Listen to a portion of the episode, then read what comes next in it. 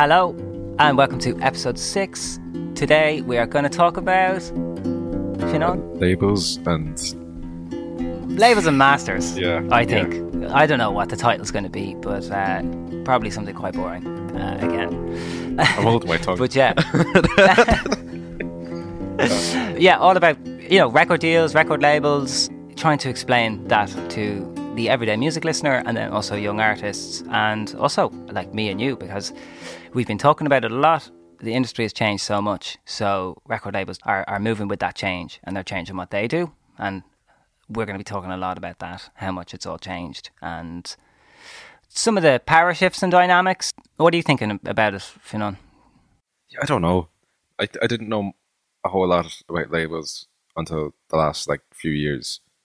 Would have grown up with um like like we were talking before we were recording, like with the X Factor type of thing, where like, oh yeah, you get the record deal, you're sorted. Like, was that a factor when you were listening to X Factor? Like, did you think was did it center around the record deal, or was it more about the fame that people were getting from the show? I think it was the record deal because, like, if you think about it, like, now the year I remember is when Matt, Matt Cardle won. I think that was the year One Direction were on, and I remember like you know, for example, One Direction got a deal. He got a deal. Um, I don't remember who else was on that year, but when you look at what you know, the long term of it, One Direction were the ones who, you know, stuck with the deal yeah. past you know more than one or two albums. Like it was just like that was the kind of basic understanding is that like these happened, but also they could stop. It's so interesting. Like a TV show is what brought something like masters and record deals into our homes. Again, like you said, most most people were under the impression that an artist does these things to get a record deal, and when they get that record deal, mission accomplished, and they're going to make it. That's, but that's what people. The thing is, so I feel like as a kid that it made it like a thing that was um appealing. When without that, I would have had no clue what it was. I would have like aside from then like someone joking like oh like i'm gonna make you a star you know like it's like something like that like that's all that it meant to me and then when you really get into the nuances of it you wonder who gets the chance to look into the nuances of it either before they sign or um, maybe when they're approached or something like that and who doesn't and who like signs these things without understanding what they're signing well that's it because these are like I don't know huge amounts about these things. I've been on a talent show, so I sort of know how a little bit works, and I know friends who've done it. But like, there's two things going on. There's a record company signing talent, and there's a production company also signing talent, but in a completely different way.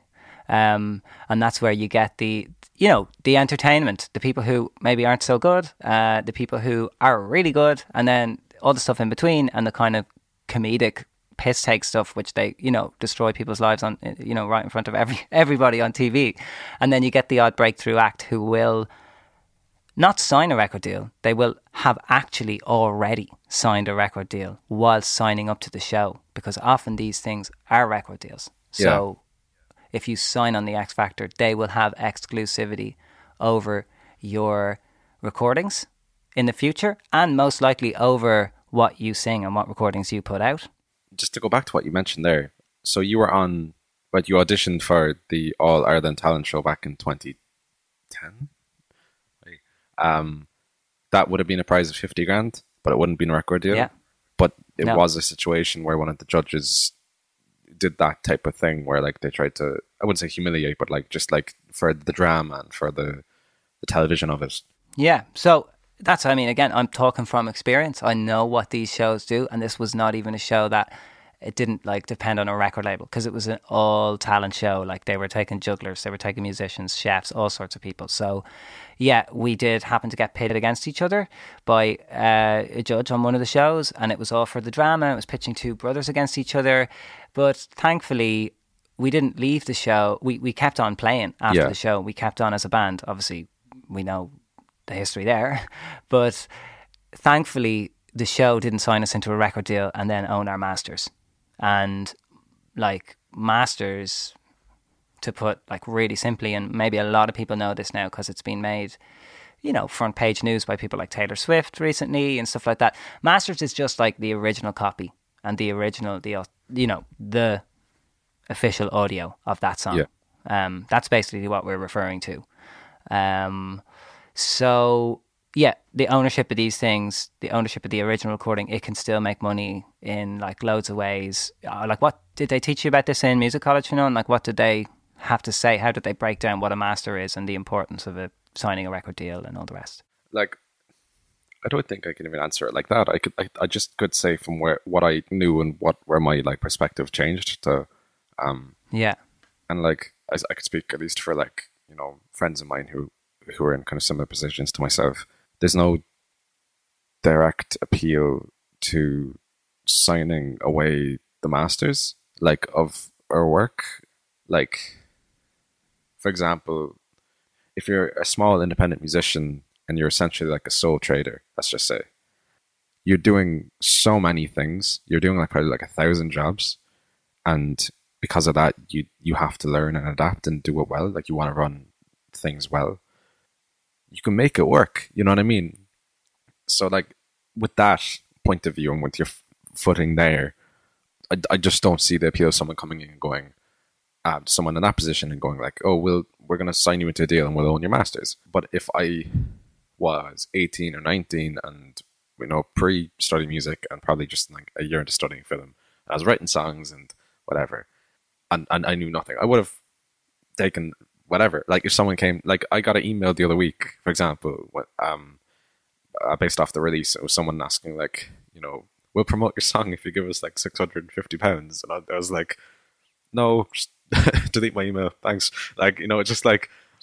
But if I was eighteen or nineteen, I'd be like, what, what? What? Like someone wants to promote my me? Like you know, it's like I. It's that kind of like. That's the switch I've noticed over the few years, but that took ages I'm glad it did. I don't know where I would have made a mistake um, along that. Maybe if I was good.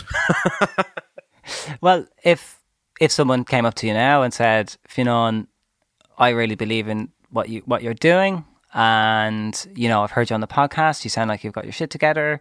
You, what are you working on this EP? Like, I'm really interested in working with you on that EP. What would it take to have to to you know to sign you to own your masters? Like, what would you ask for in return based on what you know? And again, like I'll remind listeners, you know this. I had managers, lawyers, people doing this for me.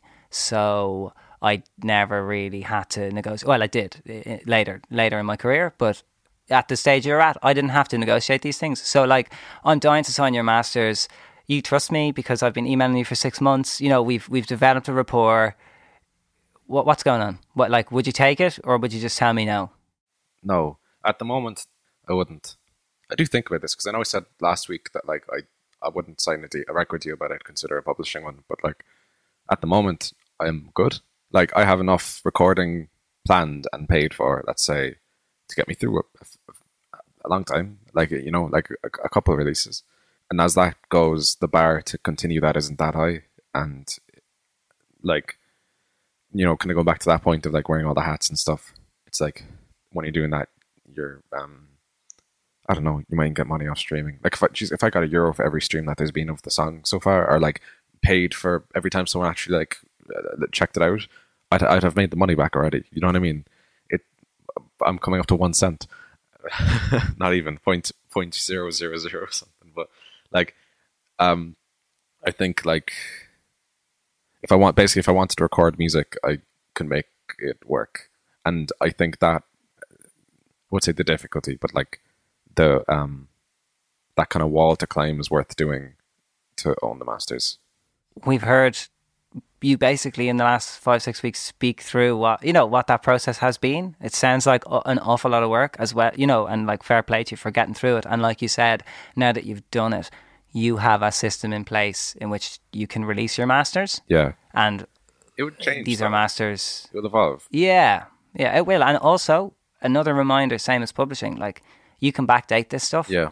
So you owning it now is really beneficial. I'm going to tell you a story about like some of Hudson Taylor's first early releases, which, you know, we owned. We actually did own. We released music before signing a record deal and we had a process in place to do that.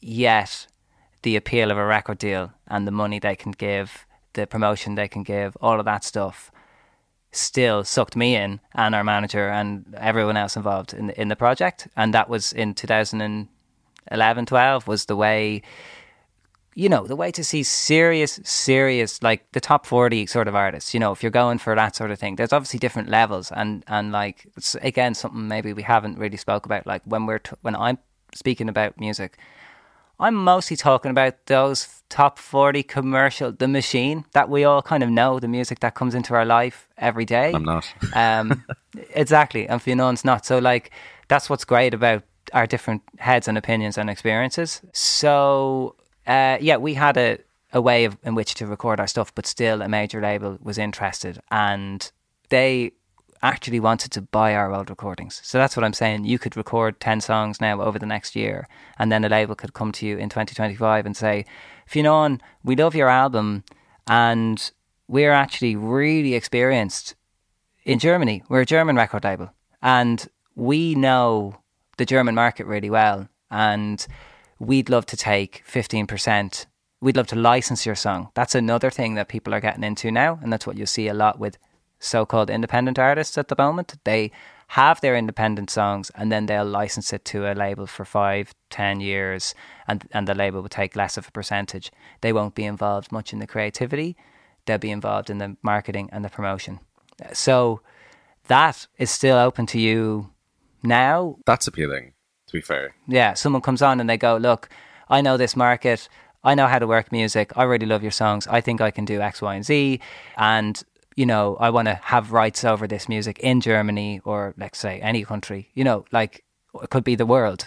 That's happening a lot. That that appeals to me and yeah, I mean so does so does signing a record deal to be honest. After even signing three of them and not having a very good experience, I feel like I'd know how to work with a label now in a way that protects all parties involved and like it just depends on a lot of the same thing as the publishers the teams the people in there the politics of these record labels. We're going to get into it all. And how sadly in my experience how little the artist has been included in their own career in driving their own career.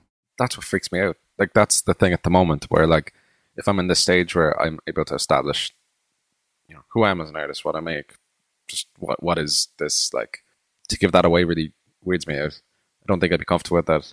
That's a very personal thing. I'd be kind of handing away, and um, at a very, I don't know, yeah, like a young age. Like I, I, I like, I know I'm saying this to you, and that's something you signed away when you were like 18.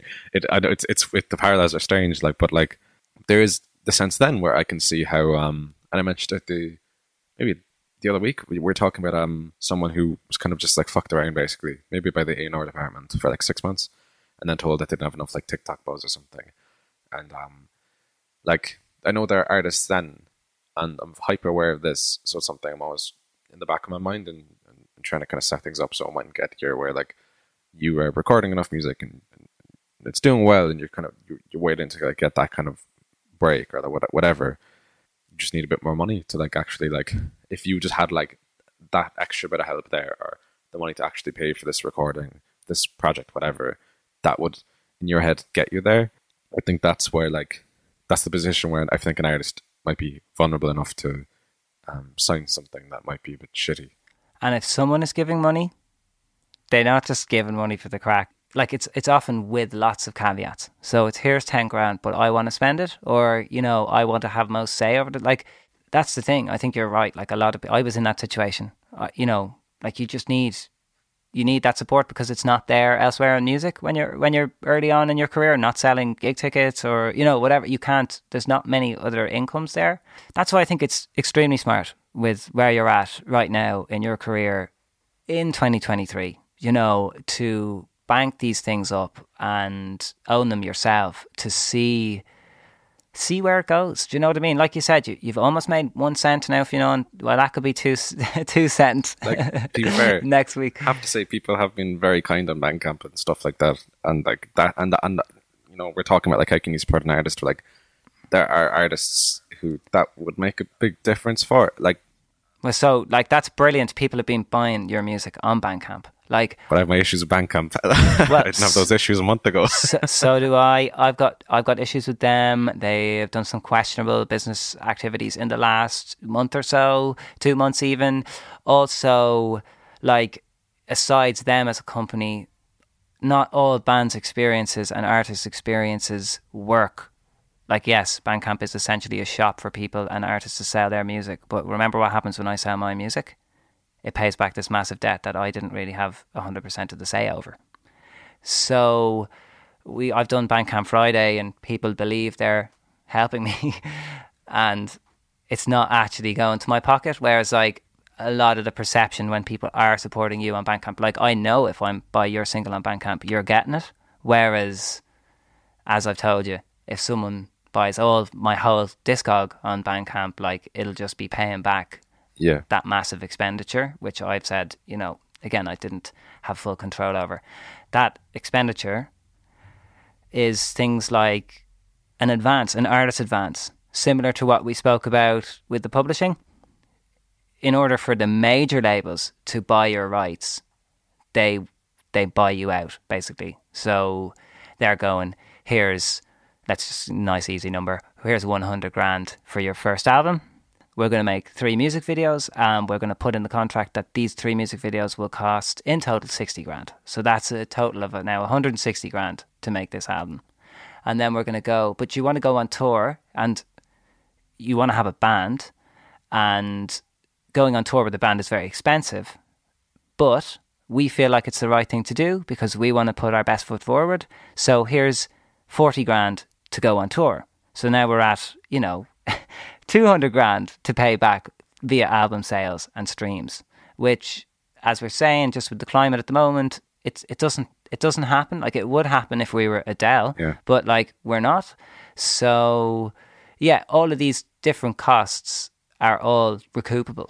Yeah, with that's that's that's just with major labels. Same as um, independent labels. Like, what's your how would be the best way to describe? Like, major label just seems to me like it's a con- conglomerate, universal. Yeah. There's very of the few of them. Big, you know. big, as you I, as you said, the big boys.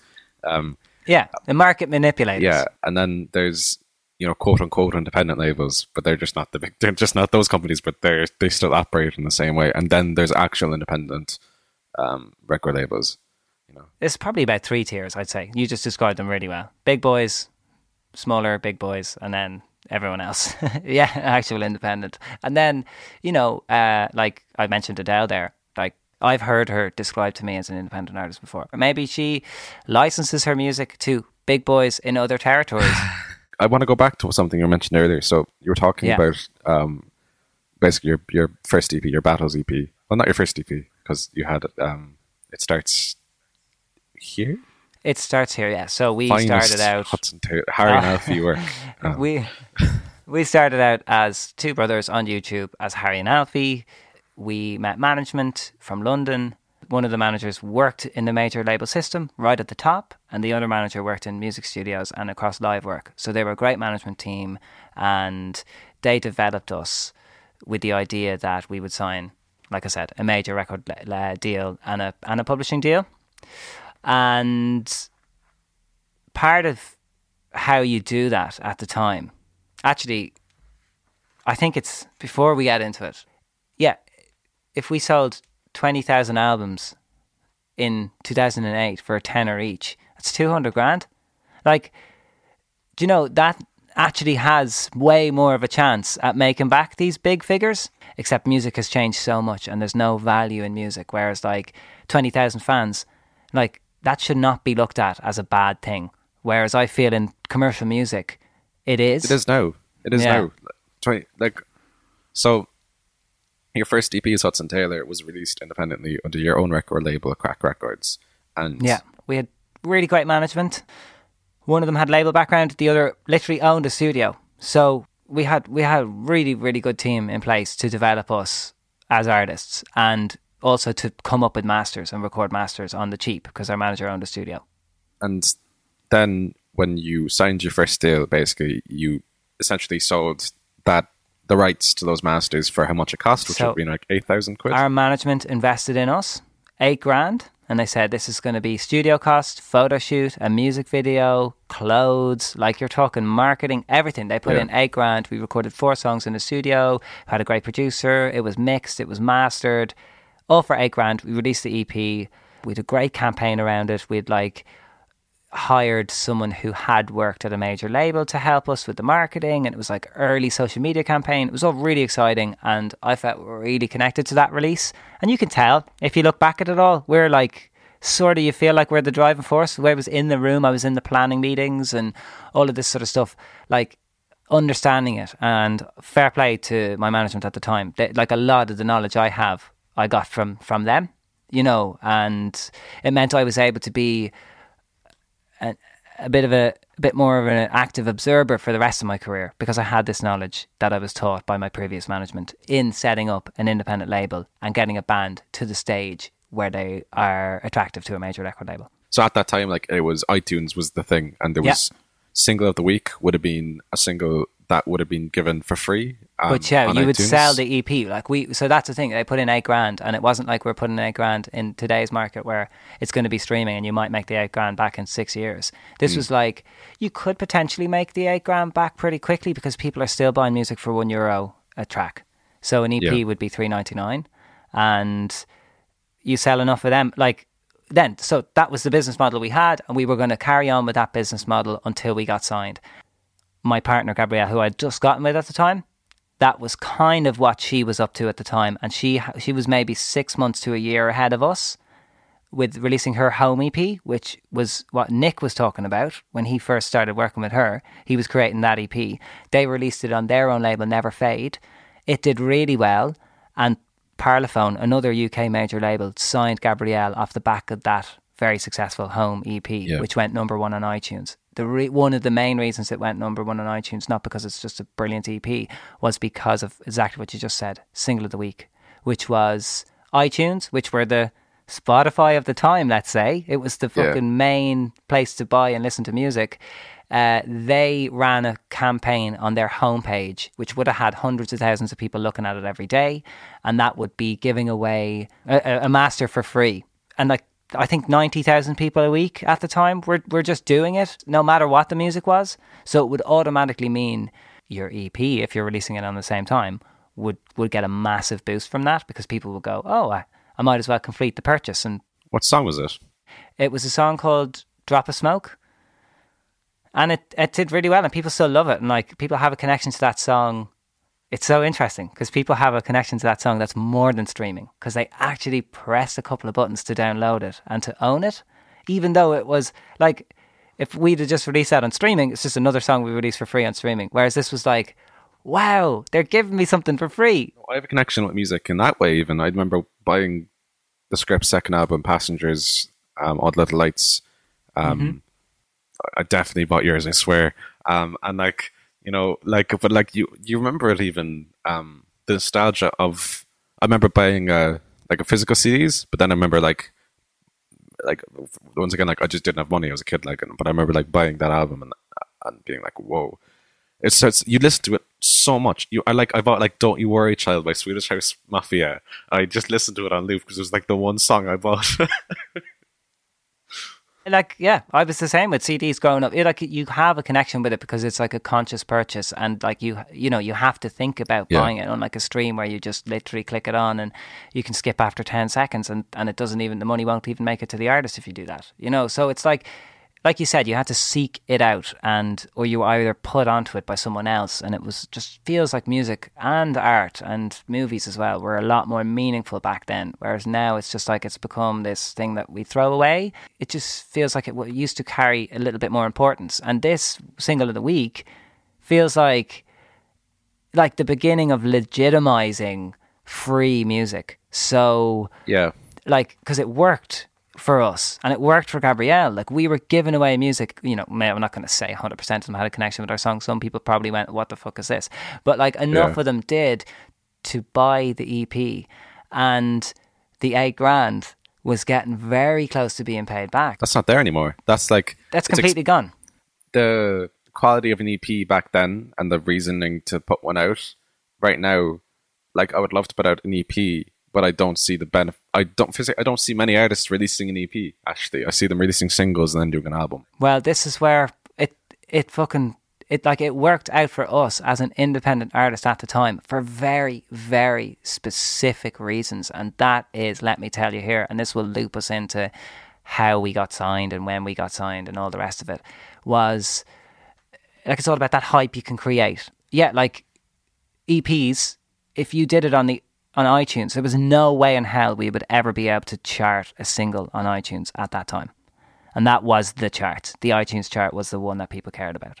So we were hoping to make the album charts. Same as what Gabrielle was doing. Remember, we were just observing this and our management were putting their own spin on that. So the album charts are less competitive because there's less album releases every week. So you're more likely to chart on an album. An EP, four songs, was at the time chart eligible as an album. So we'd release it, get the single of the week. Suddenly, let's say 10,000 people, even less, 800 people download the album. We will probably chart. And if we chart, as what happened with Gabrielle, she charted number one on iTunes with Home and then got signed off the back of that. You take a screenshot, share it to the world, say we're number one. Uh, Happens still. It still People- happens. I did it. It still happened. yeah. I did it in 2020. It's like, and of course you do because like that's what we dream about, right? As kids, like being number one and you know all of this stuff, and like because you think that's the metric of success in music, um, and it's definitely the metric of commercial success in music. Number one slot. You know, it's like we were using that as a tool to gr- to to make labels like us. The number one Irish album, even though it was an EP, and it was like like I just told you, we massively manipulated the system to get this number one. We had a great fan base, and they were very loyal, and a, a lot of that came from the YouTube and the busking days. But like. Uh, there you go, Fionn. You're still still here with us now. So, um, but like, it was a mixture of that and these industry mechanics that happened, which allowed us to chart that EP. And then after that, we had the interest of two major labels. We played them off each other. We went out to fancy dinners with them. They really wanted to sign us. The money, again, the advances, the uh, things they were offering starts getting a bit a bit better because we're looking better as a band. We have an EP that's been in the charts. Mumford and Sons were hot at the time and they were signed with Universal. And I think, you know, some people were thinking, Jesus, we could be the next Mumford and Sons because we were kind of playing sort of folky, folky sort of stuff. That's happening now. That's happening right now. That's the thing.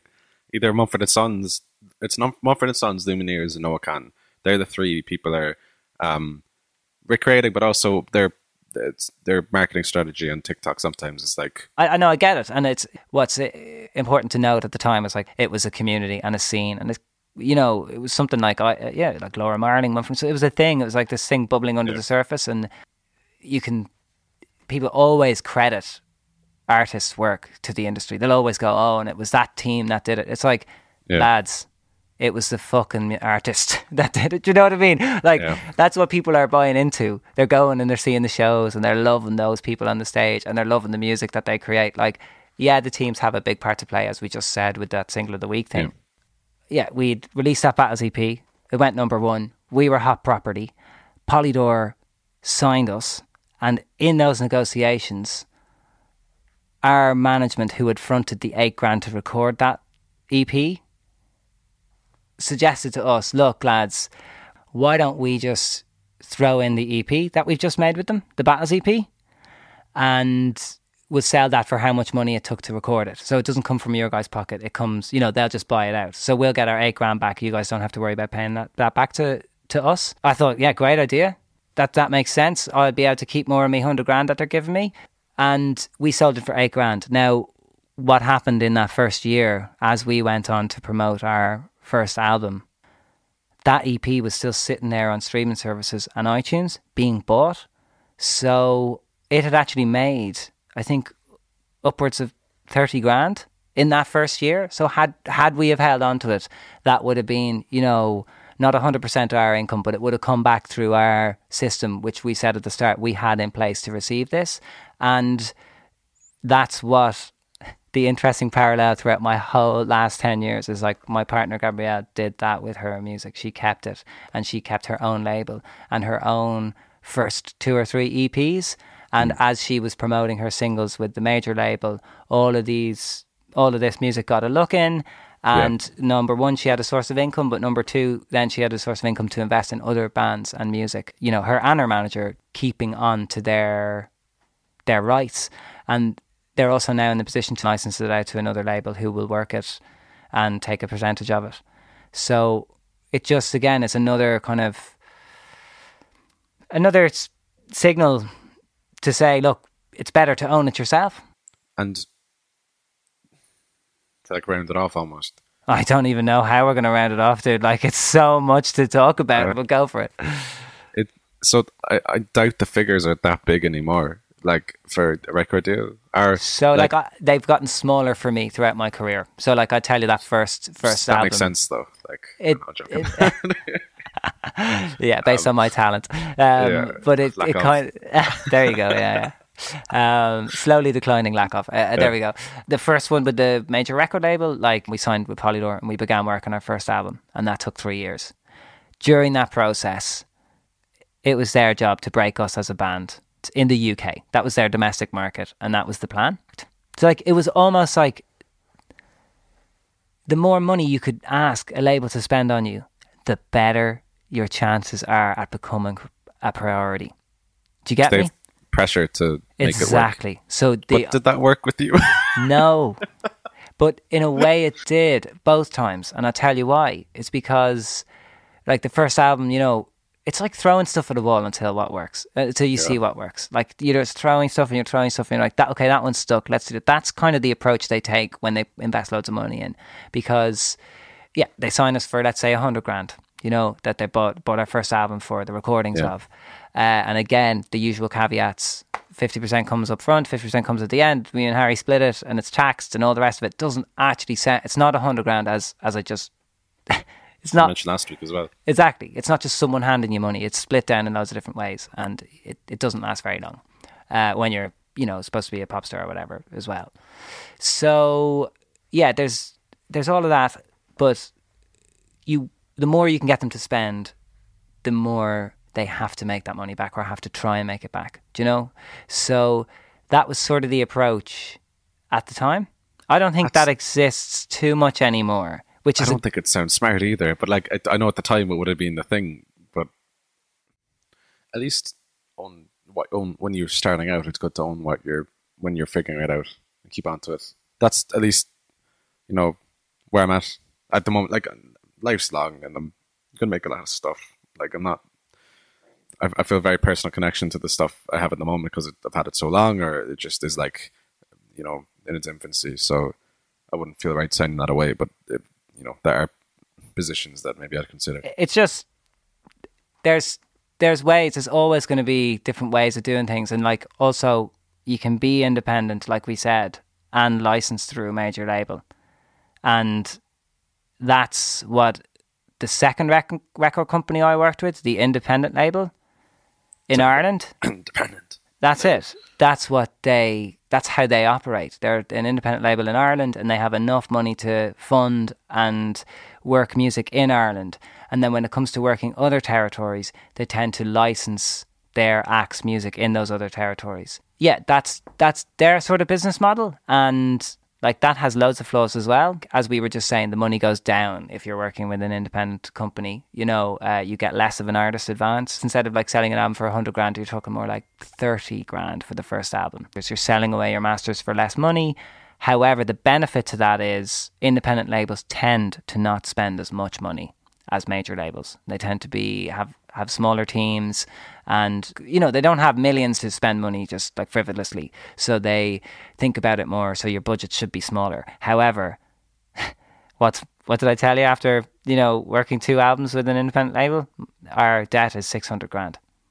Like that's mm. even more than a major label. So Yeah. But yeah, There's- I have no conclusion for that. you know it's like Just fucking mad. Yeah, and and now our music's supposed to pay that back and all the rest of it. But also, like that was a 360 deal, as I said to you. And the difference between album two and three is is basically just man. We had different management for those, and like the first album with the independent label, the management were involved in the label, whereas on the third album, the very last Hudson Taylor album, our management came from outside the record label, which was of massive benefit to me as an artist because I had someone who wasn't benefiting from their system. Do you know what I mean? Like, how many hats can you wear?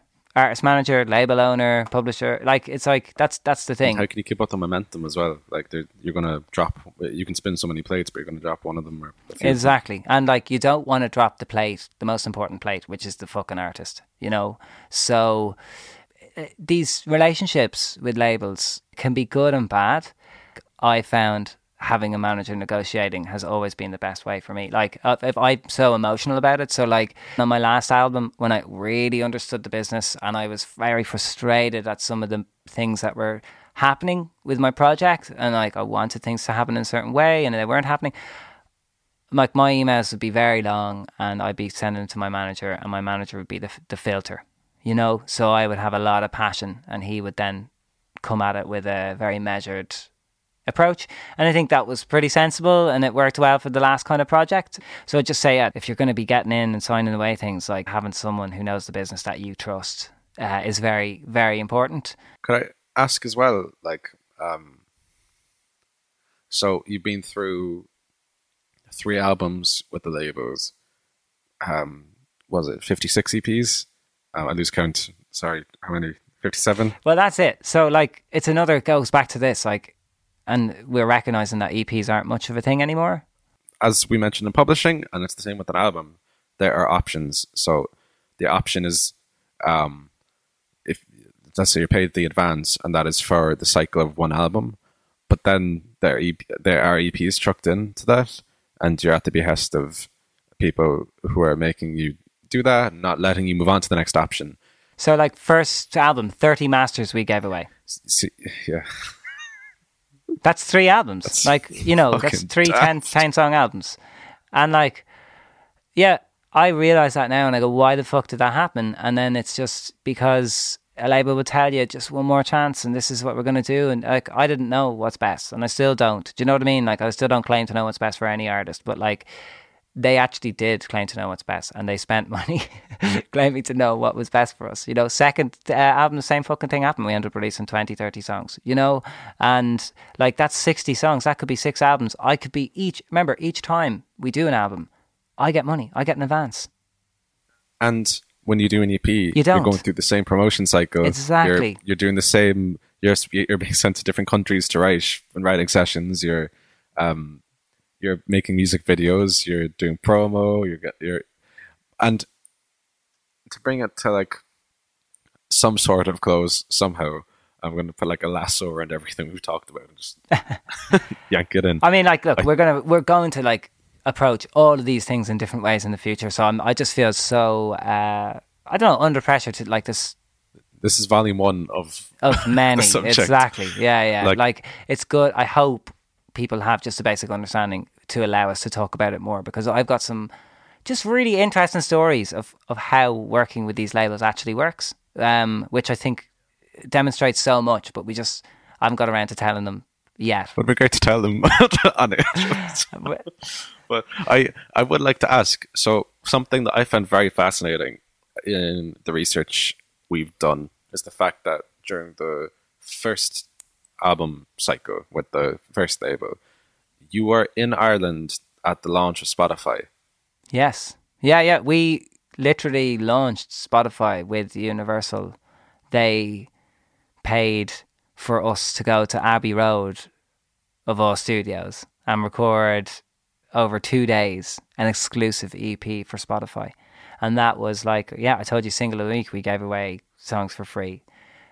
Yeah. Throughout then, we gave out free downloads for people to sign up to our mailing list. And then this was like the first time I'd really heard of like partnering up with that streaming company in the way we know it now. And they, Yeah. Spotify, I believe, advanced Universal the money to, for us to go into Abbey Road, or, or they paid for Abbey Yeah. Road or whatever. We did it. We gave them the the album. I mean, Harry and I produced it. We were like, you know, recording four songs in one day in Abbey Road and mixing them the next day. It was pretty sort of Mad. pretty cool stuff. It felt really old school. We were producing it with no other, you know, like it was cool to be allowed to do that, and it was an amazing experience, and I'll never forget it. Um, but like, yeah, it's launching Spotify, which is now.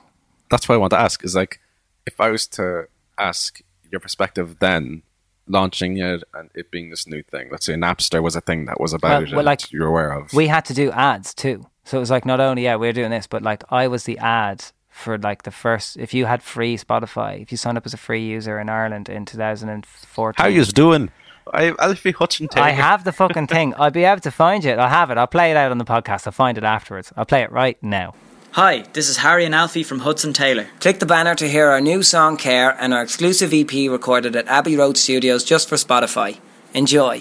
I, I want to ask you about things. So Spotify Wrapped is the conversation uh, this week, and obviously we'll do a whole freaking episode of it in the new year. But it's just so interesting to see the contrast between artists posting their numbers, thanking and tagging Spotify, and then artists saying like "fuck them" basically, and um, it. I'd just be interested in having you let me know what's your perspective. I'll let you know mine, and we'll see how it differs then when we're past this Spotify Wrapped period and we actually do a deep dive into it in the future. I feel like there's only so much you can get across by sharing one of their marketing pictures, which is the stats that they give you, and the medium of social media in the first place. That's why I'm really happy to have this space where we can talk about it because I feel like I can make my opinions sort of known and we can talk about it and everybody can think about it together rather than me just like plastering my opinion about it on you know my opinion is not great to be honest on the Yeah. state of music at the moment and given what I've learned mostly from this podcast with yous. You know I, I'd have been pretty pro Spotify before this and not pro but like I like it as a user. I have my music stored on there. It's handy for me. I don't really want to change. And you know if I do change it'll be going back to buying physical copies and, and, and Yeah. listening to music on vinyl when I can you know afford a proper good vinyl player and, and, and and have that sort of setup there. I really like that ritualistic approach to music. However, yeah, I, I do think Spotify, as it is, is damaging music, and also know some artists and musicians' opinions on this. Yet they don't promote them because I know it wouldn't necessarily be fair to talk about forty million st- million streams as a bad thing, or what, whatever. You know, it's very difficult to square that circle. And as we, I found difficult talking about a lot of this this stuff. It's like it's hard conversations to have, and that's why I just feel like social media is is a hard place to have have these conversations. You know, like I said, the situation is ripe for a monopoly. Like, like I can't do much about. Like, we need bigger people to come in and do and do stuff. Governments essentially. So Yeah. I don't know. I don't know how social media is going to help achieve that. Like, I just don't know. I, uh, you know, I don't think it will. I ju- and I just it's it's strange. It's the first time I've had as I, I keep saying as you say just skin in the game with it. It's different. It's different. When Yeah. I a year ago I would have been seeing the numbers or being like a, a top listener of whoever you and um and then like it's so cringe at and um and like I'd be like okay cool I did my part like and then like now I'm like yeah. so like I get I get nothing from it. Like I Yeah. like not a cent. But I think I'm at a point where I'm in that kind of zone where it's just really cool to see like, oh, it's listened to mostly like in the UK or like someone in Brooklyn, someone in Japan, just like just to go like it was recorded in my living room and it spread its wings that far. It's kind of Mm. cool. But yeah. then like I feel weird because 10 years ago if as I said if it had those numbers or that number um and that was a purchase of a euro even that's so different Yeah. the threshold to get to that the equivalent of a euro per the amount of times it's actually being consumed is mad to me um and I don't I, I also feel like there are people posting in their numbers and tagging Spotify and stuff who would have their opinions, but they're tagging them because it will help them get on the playlist and stuff. I don't know if I'm shooting myself in the foot by just talking about it, but like, this whole thing, like, in it, it is. I'm, I'm fully expecting also to be removed off the fucking massive playlist. It is just if, Yeah. if someone happens to listen from Spotify, I don't expect them to like what's going on, but like, you just kind of have to go. What's more important here, like my own career and my own chance of getting streams, or like literally art as we know it, you know, dying, factually, sort of factually dying now. It's not just like me saying it as some like ranting musician. Like it's literally like unions are getting behind songwriters. Like there are very learned people speaking very well on the subject, and we should Yeah. we we should get them in and talk about it next. You know, all, all in the new year. I I, love that. think. Yeah, I think because, um, like I said said, really well, though. There, well, I said it my own artistic way, but like you know, Uh, but like that nuance, though, the nuance is like you know the the personal benefit because people are in this, you know, as artists, and then it's the the frustrations because we're in as artists, but we're being treated as shit, like shit. Yeah. So, but like we do have the power, and that's what like that's the thing. It's just like we just need to figure out a way to Hmm. to like I like this bringing it back to labels and masters and big boys. Like, like they have the power and the money, and they had like they they can be doing things. They're not acting. I believe in my in my interest you know trying to change things and get the thing raised to at least a cent to play or like like why is that considered extreme Pay for it once, listen to it as many times as you like, you own it. Then Hmm. like that's the that goes back to like the thing about buying the DVD or whatever. It's like you own it, no one can take that away from you. yeah but like there's n- there's no there's no way that I can take a single I have and make that a physical copy. That just makes it's financial. yeah It's terrible financial sense right now. But Yeah. like back in the day, that would have been a thing. It would have been a Well, like that's th- like we had again on the budgets for our first album, second album. Like there'd be money set aside for the amount of copies that are made, distribution and and physical copies. Like you know, they'd have to literally pay, like you said, they'd have to front twenty grand to get the things printed, and the, you know, like. If you wanted to print CDs, that would cost you a bit of money right now. Probably like a five or each CD. You'd have to sell them for a tenner, and like you know, it's like yeah. there are these costs to making things that uh, you know used to even 10 years ago like used to exist way more than they do now like now i can make a release and it won't cost me anywhere near as much as it used to back in the day when i had to print things It's hard to track down. I have um, singing for strangers, and I can never pronounce this one. Osha. oc yeah yeah, yeah. OC. um, I bought them. I got them from the library. Good for when we were doing research for this. Like, It's isn't interesting. I couldn't. I wouldn't be able to go into a store No. and pick those up if I wanted to buy a physical copy of music. But I can go to the library and they're, they're circulating there. And I suppose it just shows you how much that's all changed over the years, do you know? Yeah. But look, I think we talked enough about me and my experiences for now. Mm. We certainly will talk. I really wanted to share things about, you know, some of the emails that I would have shown you in the past, you know, uh, with between me or my management and A&R people and just how heated things can get over yeah, you know how how some people who work in these labels can feel Entitled. entitled? Uh, yeah, yeah. into, yeah, there you go. entitled or like yeah, just entitled to that opinion and that control. And as I said, that control often the more money that's spent on your project, the more control that is given away. yeah. It feels like the ego of being a tastemaker. Exactly. Exactly. Yeah. I know that there's a lot of egos in the room. That's the thing. The artist is often overlooked in these big systems and like a lot of credit. So like with marketing, for example, like an artist social media campaign, they might an artist might have came up with the idea and then a Yeah. marketing team got on board, funded it and developed the idea. And then the marketing team get credit for Yeah. an idea that an artist brought in. and it's yeah it's it's all there like everything that's uh either like affects you as a, a consumer and stuff like that. Like you can if you put on your you know your learning brain your whatever your analytical brain you can spot like why did it? Like just ask why. Then Yeah. there's these people who are like we know everything. But like to be honest like we're at a point where like no one knows. No one no knows one much. knows anything. Yeah, yeah, exactly. And like it's you know, I suppose following trends is what what what is kind of happening at the moment. Something happens, you know, Yeah. like uh, we spoke about it before. Sped up masters are suddenly popular, so every artist has to speed up their masters. Just that confuses me Yeah, I mean, like it's Alvin and the Chipmunks did it and they did it pretty well yeah, and you could argue that Crazy Frog came about by a similar man. honestly, like what a what a champion.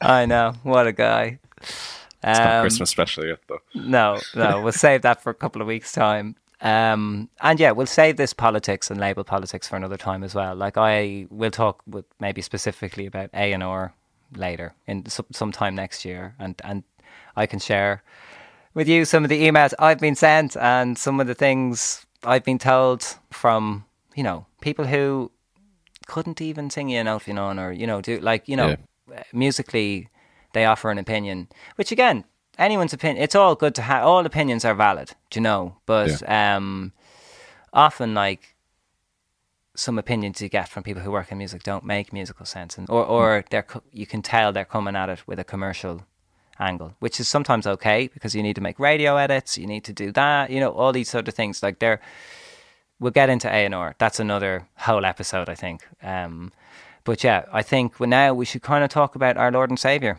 Taylor Swift. I meant Jesus Christ. I got excited. yeah. Not joking. um, and yeah, I, I mean, look, I, she needs no introduction, like I said earlier. Yeah. You know, uh, well, everyone will know who she is and at least be able to sing one of her songs. Um, and yeah, I think what's I, let's say, look, it wasn't she, I wasn't into her music or like growing up. You know, I just mm. didn't gravitate towards it. I wasn't. Not say I wasn't into it, but like, yeah, I, I, I knew of her, but like, I wasn't I wasn't listening. Um, now I've come to really like her more recent music, and I suppose I actually the gateway for me into her more recent music was how fucking badass she is. Do you know? And yeah.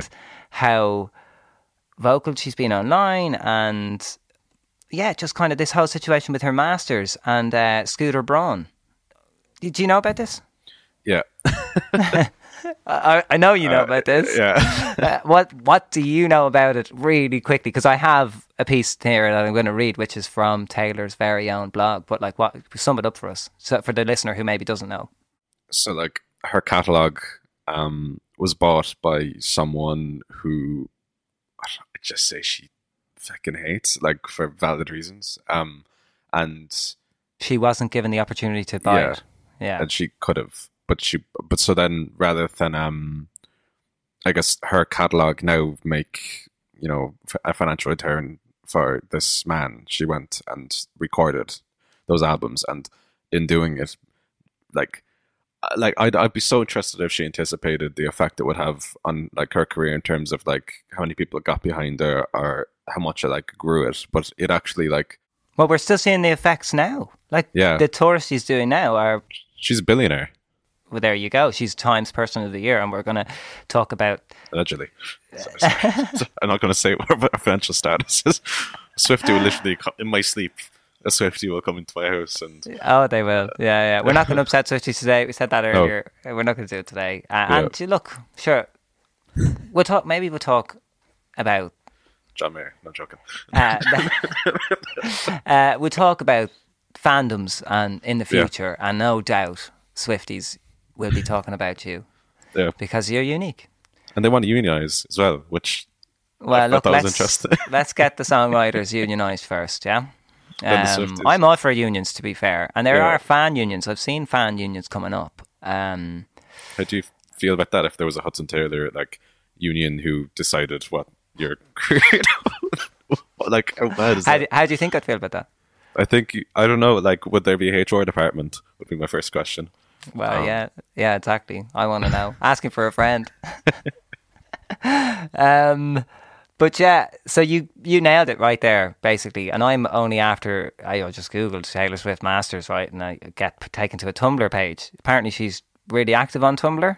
Um, and well, first there's a picture of Justin Bieber saying Taylor Swift, "What up?" And then in that picture, that's a screenshot of a FaceTime from Justin Bieber talking to Scooter Braun and, and yeah. a couple of other people. And Taylor has written in oh no, this is Scooter Braun.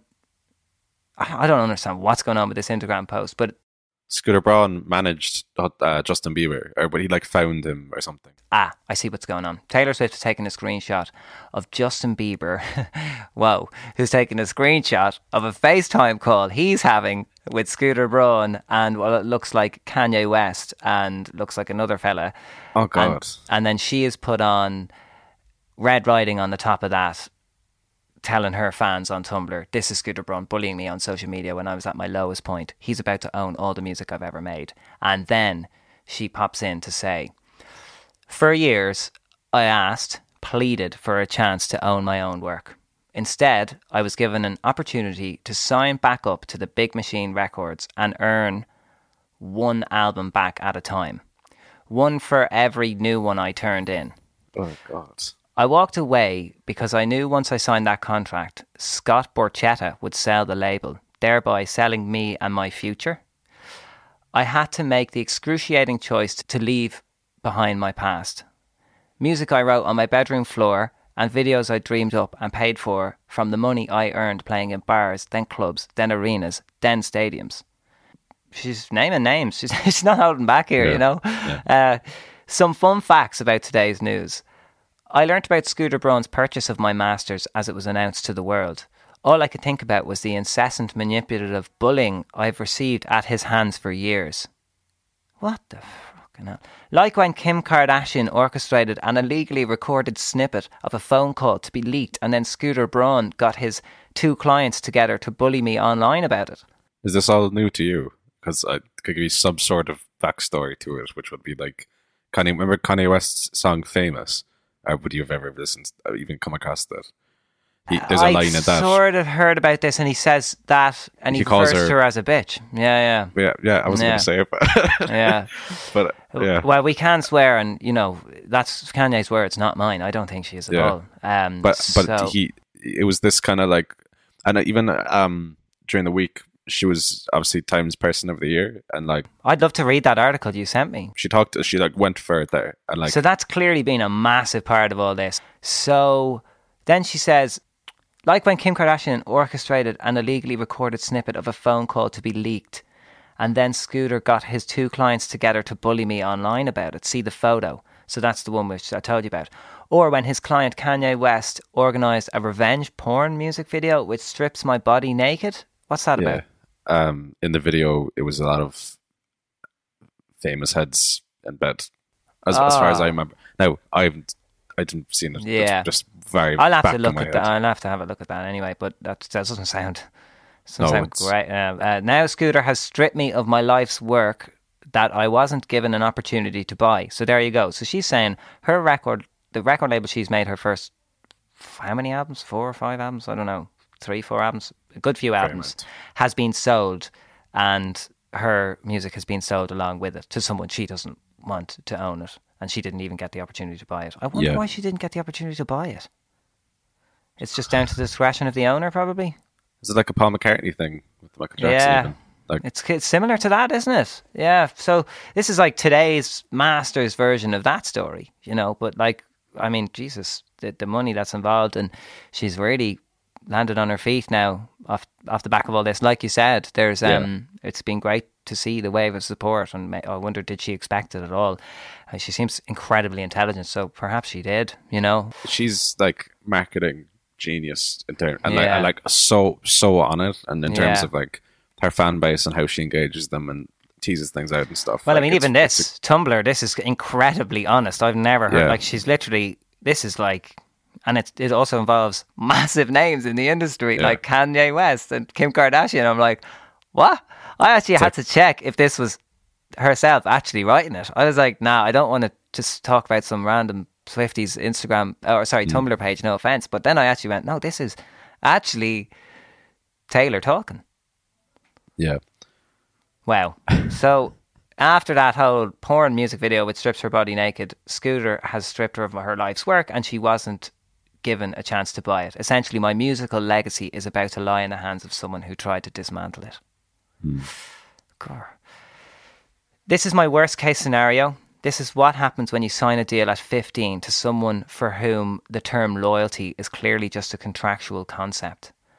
And when that man says music has value, he means its value is beholden to men who had no part in creating it. Yeah. Wow. When I left my masters in Scott's hands, I made peace with the fact that eventually he would sell them. Never in my worst nightmare did I imagine the buyer would be Scooter.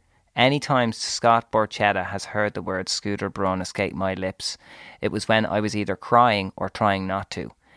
He knew what he was doing. They both did. Controlling a woman who didn't want to be associated with them. In per- perpetuity. perpetuity. In perpetuity. I might have to drop that one in, later. In, pertu- in perpetuity.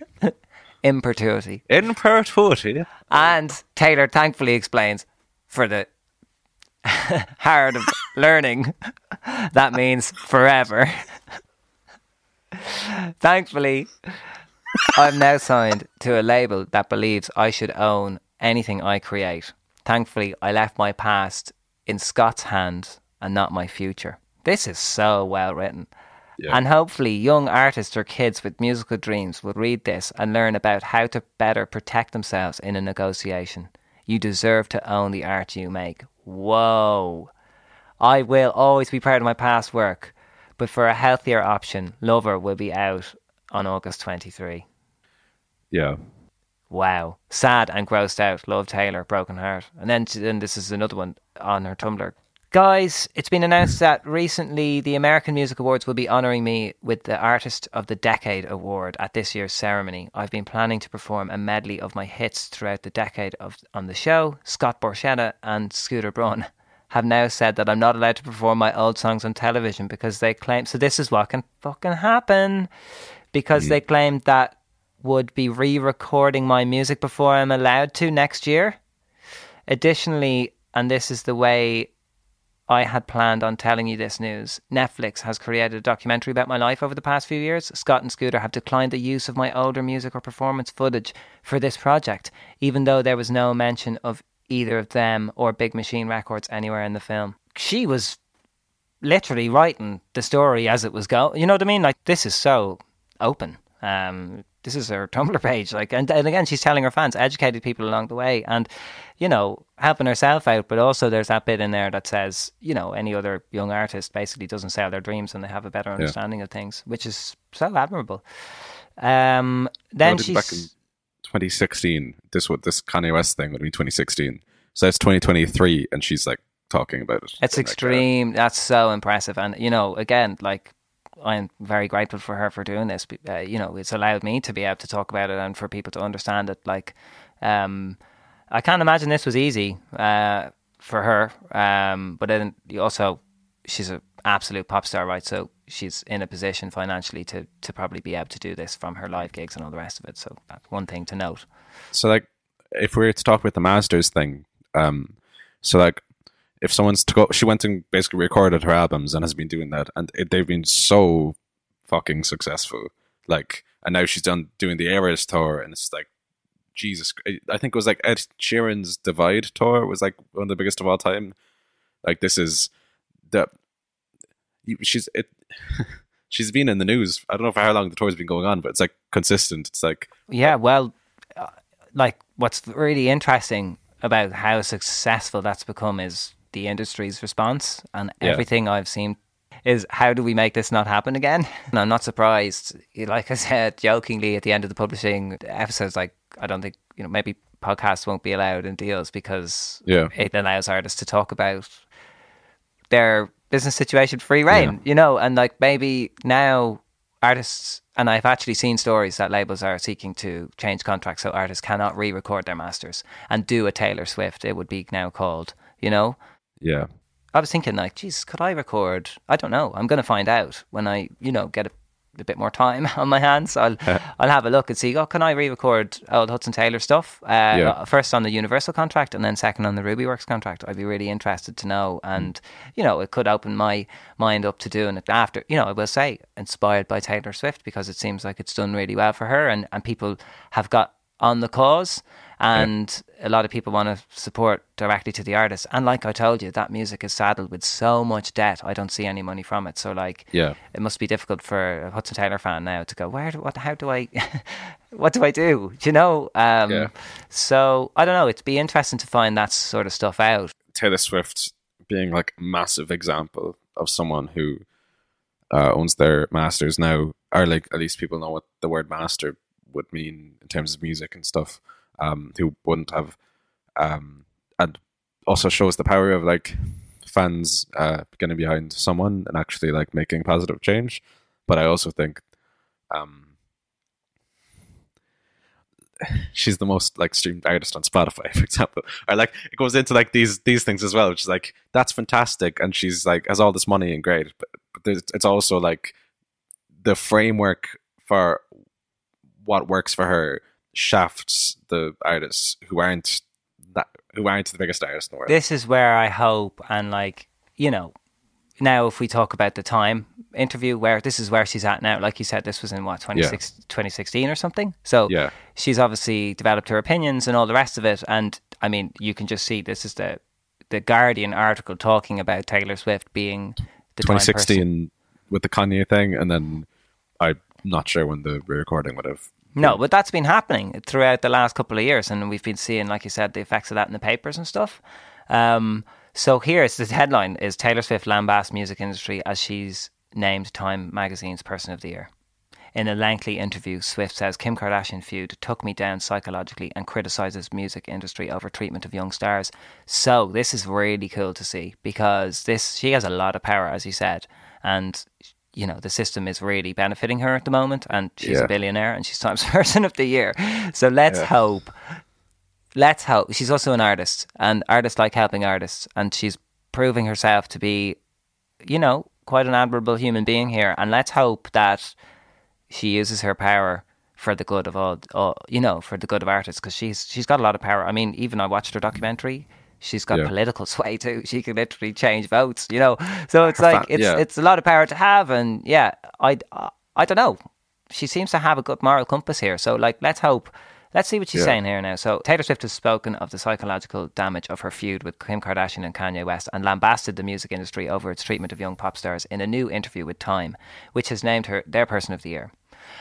After a year in which she has been at the centre of cultural con- conversations for her massively lucrative Eras tour, like we've been saying, Swift spoke damningly of what she sees as a short termist approach by record labels to replace rather than nurture its stars.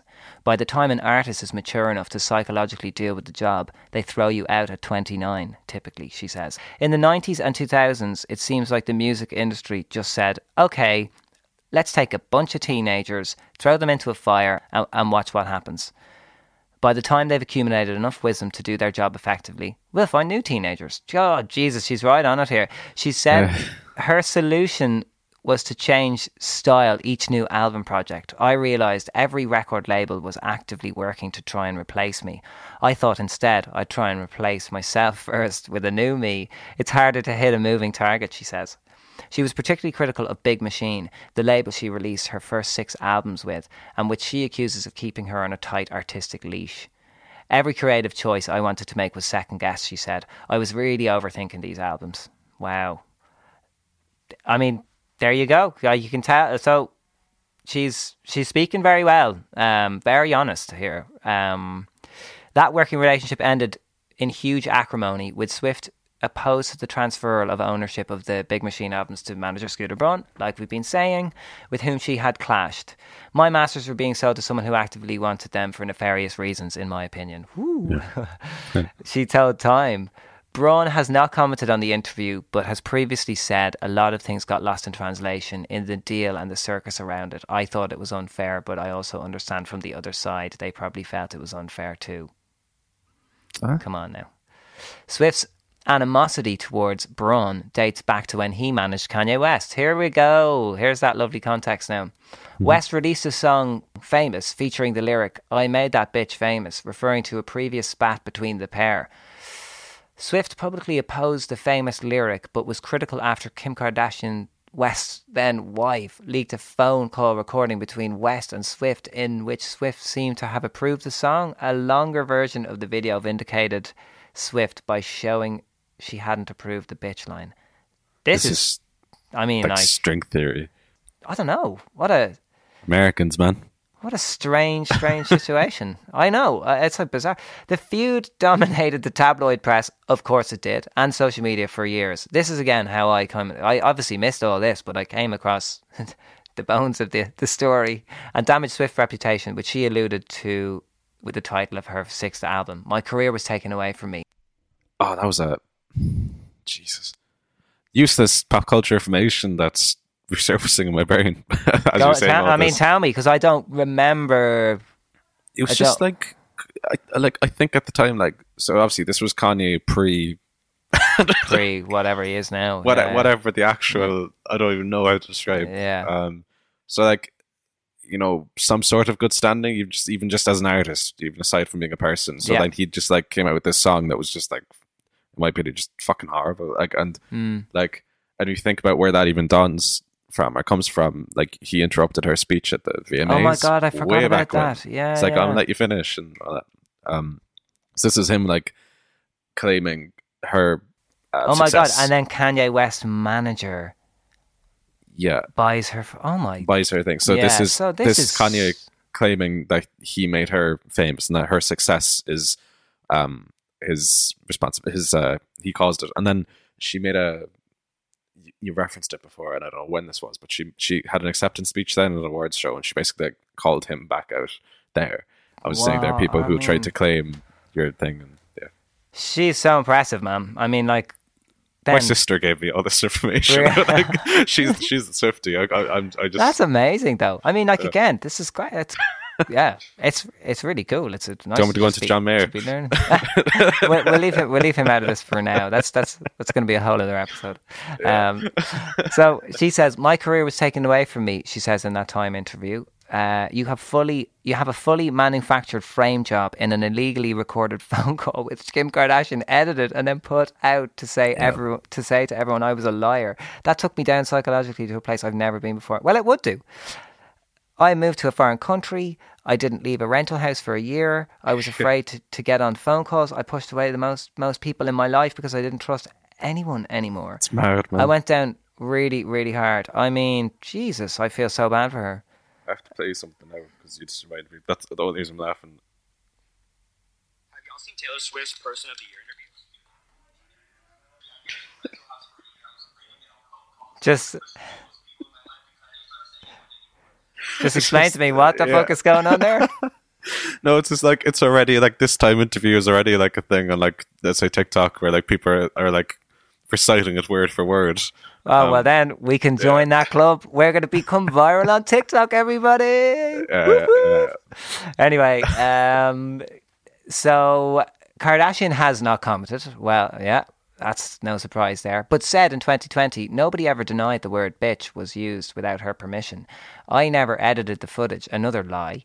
I only posted a few clips on Snapchat, adding that Swift forced me to defend West.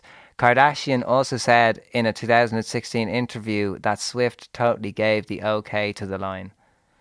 It's just a big. It's like obviously it's very serious, but and yeah, it's like it's so sad that we've gotten to this um, sort of stuff. Like, and then the dirty Yeah. business stuff going on in the background is like that's really bad. That's that's clearly the most damaging. I so mean, it's like it's just the she's built her career herself and Yeah. deserves that credit, deserves those props. Like, and then at different points, Kanye West would have uh, tried to claim that responsibility, and then went on to his manager bought her fucking masters, and it's just like obviously that would affect he was an artist, like, but the fact that she's actually gone on then and just built even higher and become it's it's so impressive. figure. It's so impressive, and she deserves to to be that figure because yeah, it it it's that. I mean, doesn't need me to tell her she's great, obviously, but uh, she's great. Like honestly, this is really really cool, and uh, yeah, big big big big respect to Taylor Swift. so much to go into now. I might save the Jake Gyllenhaal stuff for the Christmas special, Yeah, yeah. and um, I know, Kelsey. I know Um, nothing about that. I know nothing about that either. So, whoop, Yeah. right over my Oh, head. I know But, it all like, too well, man.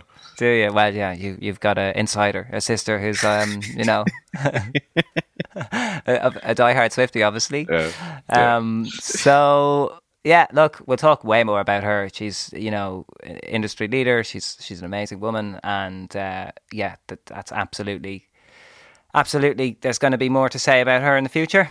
Um, I presume so.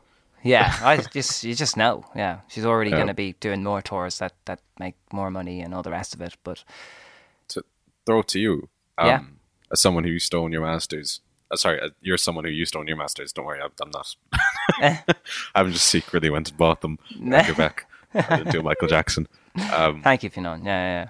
After I've been giving you all this Yeah, advice, you're yeah. like, ooh. I'm gonna buy your masters. um, so when you owned, aside from it starts here, but when you owned the Battles EP, um, and then in the negotiations of Polydor, the rights for both the EP and your label, which would have been Crack Records, were sold.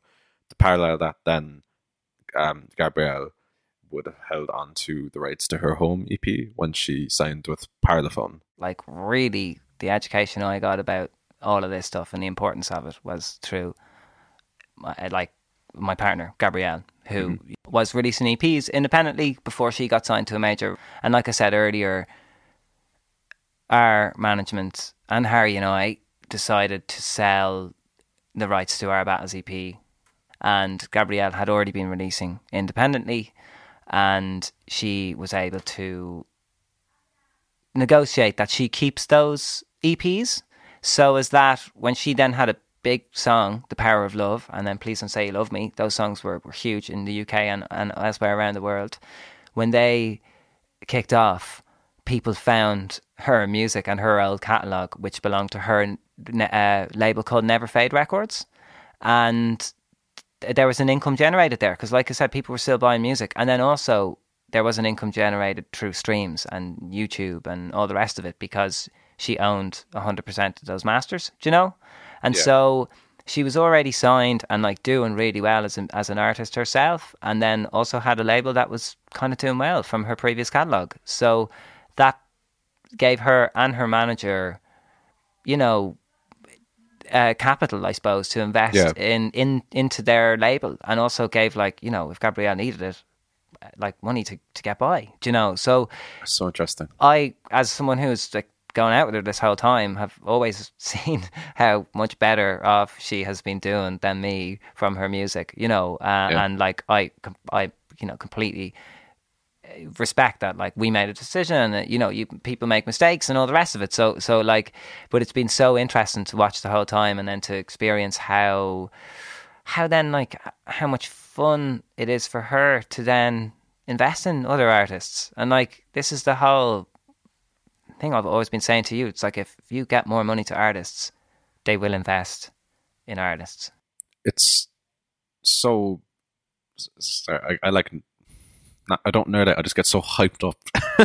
I love like, it. I love it. Let's hear it. Let's hear I know it. it's it's Yeah. just so fucking cool, isn't it, like- man? Isn't it? I yeah. Her don't- and James, the man, her manager, like Yeah. just both, like so. Um, obviously, in these conversations we be having, there'd be times when I've chatted to her about different stuff, and like each time I just I'd leave it just going like, whoa, and like like like it's it just sets my mind down like a different lane that I didn't know was there, but like was so I'm so grateful for that because it got me thinking about things in such a different way, and yeah, she just has so many great things to say, so much great advice to give, and in a very presentable, easy way as well. Yeah. Um, but also, she has a very, very, very good judge of character.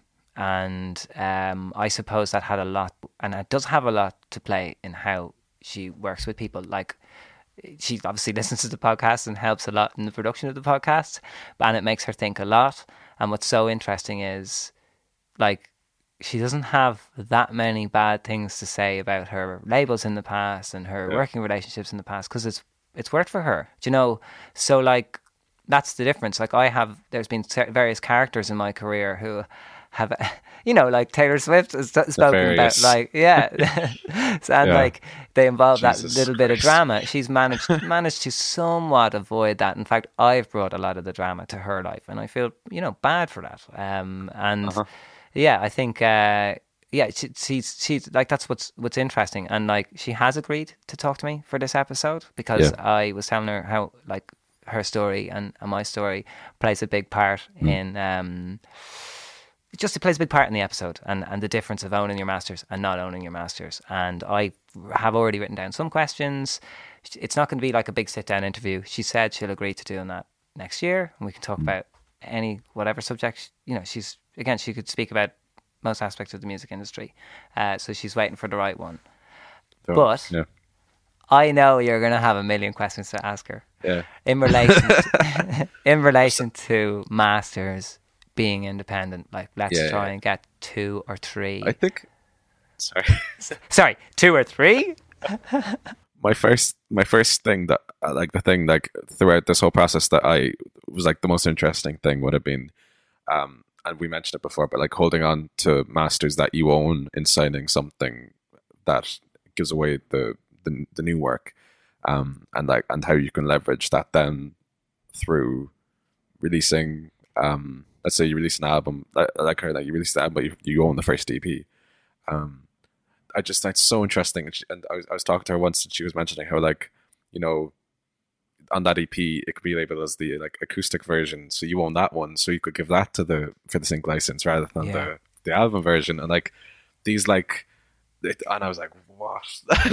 like you know what I mean? it's very interesting. So if if a company approaches the management team uh, and they're looking for Gabrielle's music, well, the management team can either send them to one of the record labels they've worked with in the past, or they can say, "Here's our own Yeah. music that we own."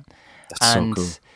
if, like you said, they might own the acoustic version, and they might be able to give the acoustic version of the song. Like, I'm going to ask her some questions about this and how this has worked for her in the past because, like, some massive moments in her career have happened because of this, and and a major label would have turned them away. I'm going to get her to tell that story uh, in her own way. that thing that I was mentioning, it informed how I recorded my song in keeping it acoustic. Because in the future, if I was to do a, I don't know, whatever, and if I was to do like a band version or something like that, I would then own the acoustic version, and I it wouldn't, I wouldn't be giving away the whole song. At least, like I'd have a version of the song that would let me do something else with it in the future, but hold on to this one.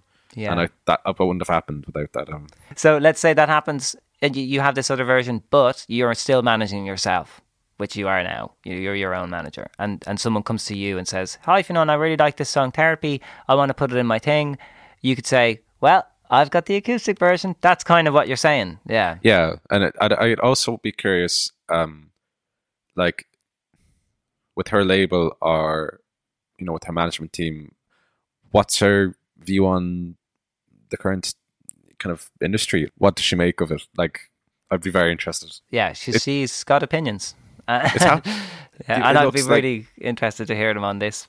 Yeah, and Yeah. aside from that, then I'd just be interested in advice to uh, artists in either looking for or vetting managers or like how to handle that process and finding one. Um, That's brilliant. like, That's brilliant. Yeah, I James just sounds like a legend. he is. He's such a cool guy. That's a really good question. And then like that also leads us into talking about management, which we're going to do next week. Yeah. Do you know, Yeah. which is like I've told you before, it's the most important job in an artist's career. And you know from managing yourself, it's an extremely difficult job. And it's really hard to try and wear all the hats because you've got to you know, try and think about your project in loads of different ways as a business and as a creative person. And My head's so big that I can't put them on. Um, you're a multi-talented manager, obviously. Yeah. yeah, You're able to do it all. Fionn has no problem doing any of this. I let the manager off for Christmas. It, Yeah. I think that's a really, really good question. Yeah, I, I be kind of, I want to know a lot about what she thought of what was going on with my career because I, she's always had an opinion. She's never been afraid to to share it. So I'd just be interested to know if she shares it on this podcast uh, or I'd how be- she shares it. Do you know? Because it's like again, there's those parallels. I learned loads from her, and I wonder what she's taken away from from my project. Do you know? And and watching it from the sidelines and being so close to it. I'd, I'd be similar. I'd be interested in hearing me yap on the podcast for however many, for however many episodes. What would would she have picked up any blind spots in things that I would have talked about as a as a emerging artist that I should be wary of? Because Honestly, yeah, you're absolutely loved in this home. So uh, that's nice. Yeah. Because that's my thing. Every week, I'm like, okay, my A game, because I know, I know that we have that we have the critic. Uh, Don't worry. downstairs. don't worry. um, Yeah. No, but she's like again, like I'm so.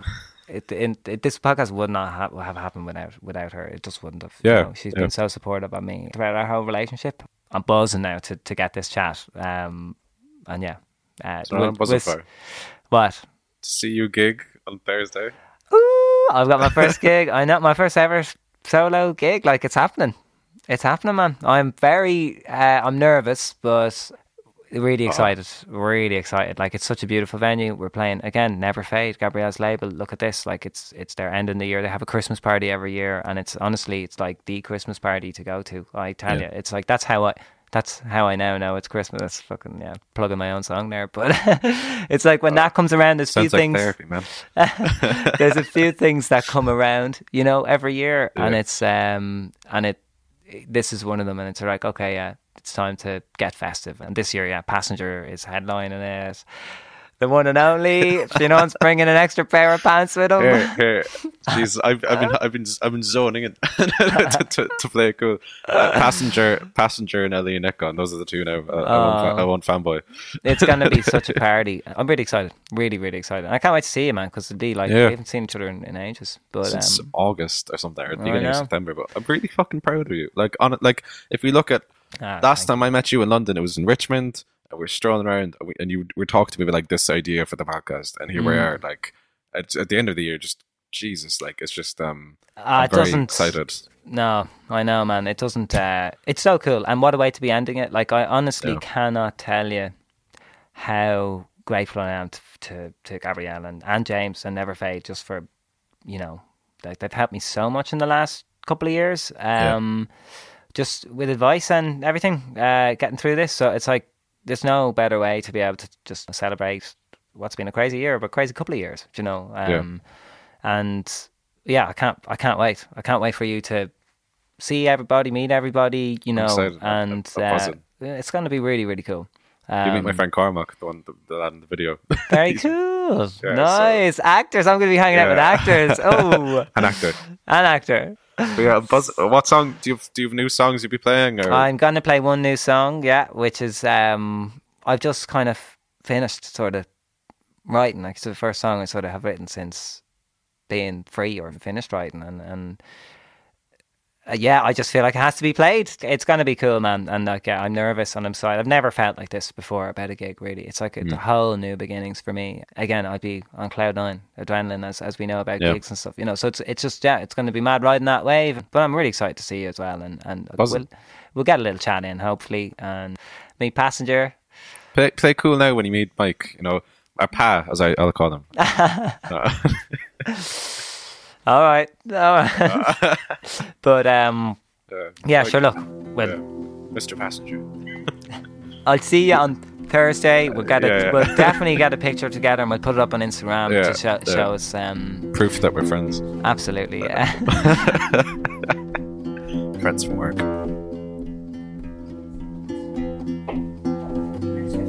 There's the cops. Fifteen minutes is perfect, and they're, they're going to be quite quick fire questions. So let the cops go by. So I don't tell the stories. What You do tell the stories. You do tell the stories. it's so weird, though. I will say. What is that you're interviewing? This that I'm interviewing you, yeah. Um, hello, everybody. I'm here with my babe. Uh, hello, everybody. I'm here with the smartest, most talented, beautiful person I've ever known in our kitchen. What if I just walked in, There's so the it was the dog? Chill out there, will you? Um, this is weird because I've never interviewed you before and asked you questions for videos Yeah, and stuff. yeah. But um, yeah, we'll just get right to it. Okay. What is your earliest musical memory? Genuinely, like, the, Genuinely, what, like yeah.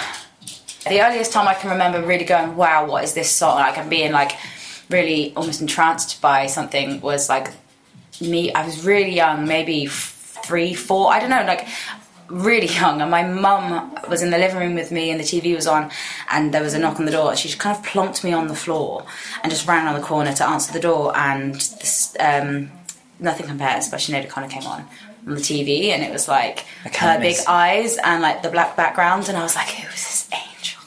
That's amazing. I love that story. Yeah. Um, and would you say when you said there about your ma, like, do you think she would have like nurtured your music a bit? Did she, or was it your dad? Like, did they find? Oh, like, th- 'cause it wasn't like they were musicians or whatever, but they that's were what I mean. like. Like, who brought it out of you after you? I was just really creative. I think both of them made taught me to be creative. I think just because of the the lifestyle that we had, we had to be creative. You know, we didn't. You know, uh, we didn't. You know, have loads of money and stuff. So it wasn't like Yeah.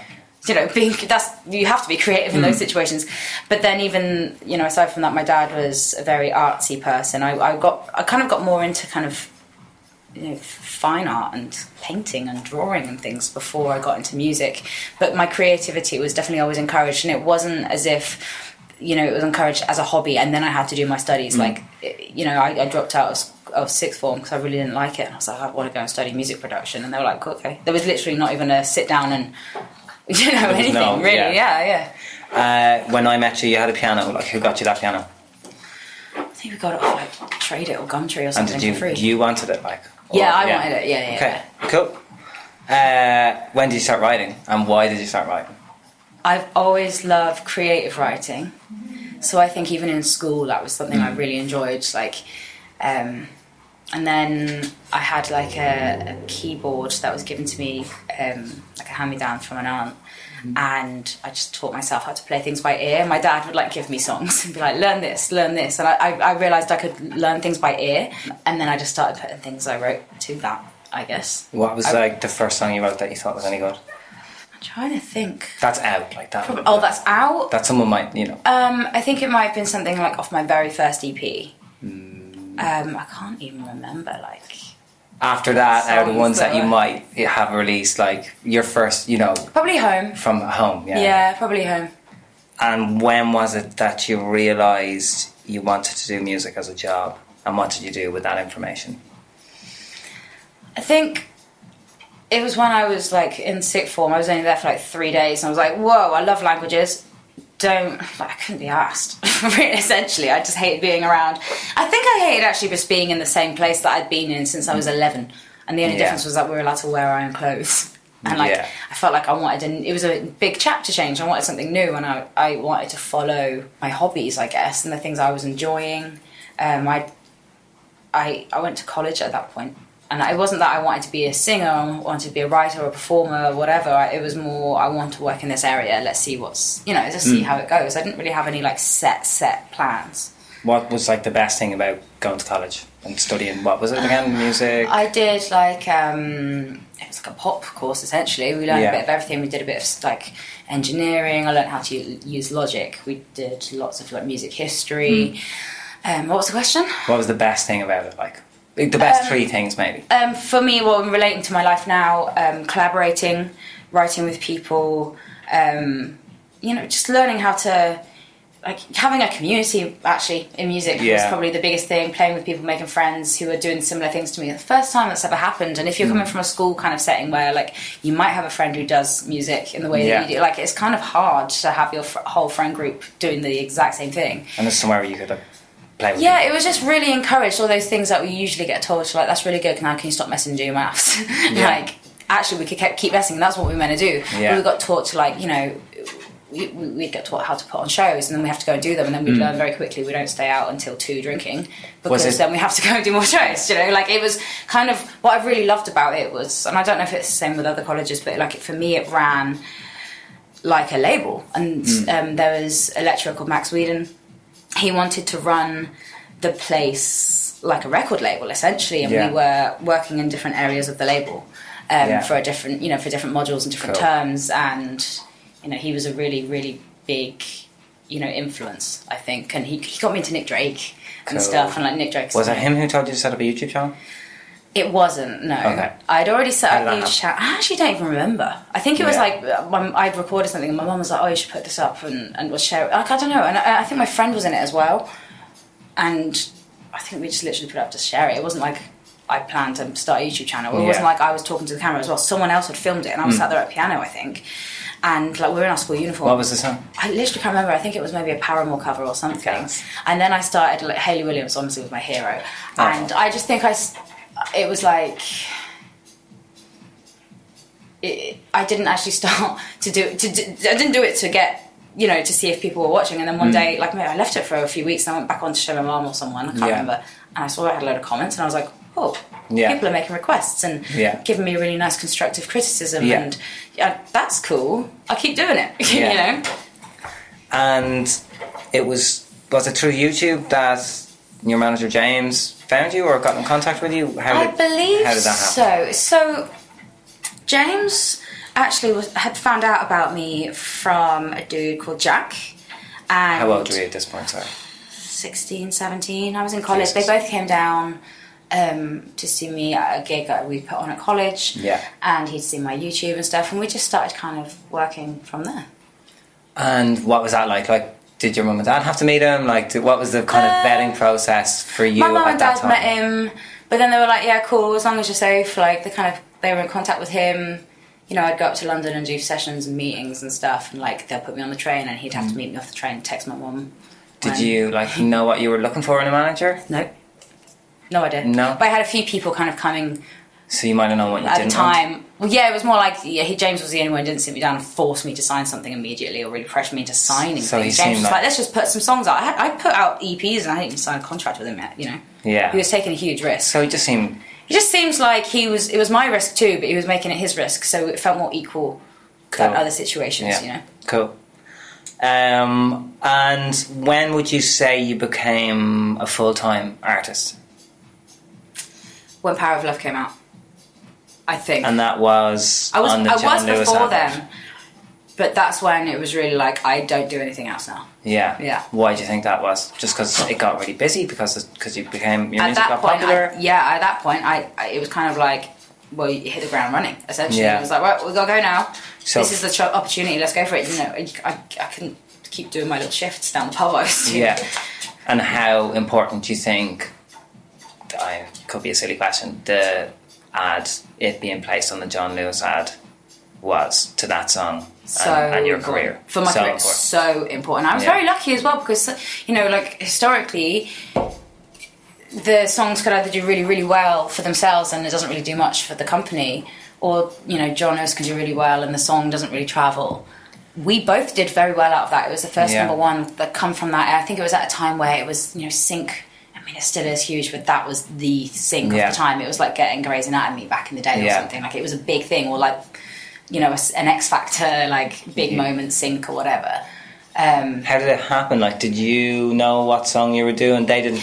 Like, yes, they John told Lewis you to do that. the They song. asked you to do Everyone pitches Yeah. that song. I mean, that's what I, I think happens, and Yeah. yeah. it is what happens. I don't I haven't heard of anyone else getting you know told to do a different one. Everyone has, And then they'll and have a brief, and I just I I was quite late. They asked me quite late. They hadn't found it yet, and I just went in straight the next day, handed it in the day after that, and like just followed the brief to a T because I don't Um, want it.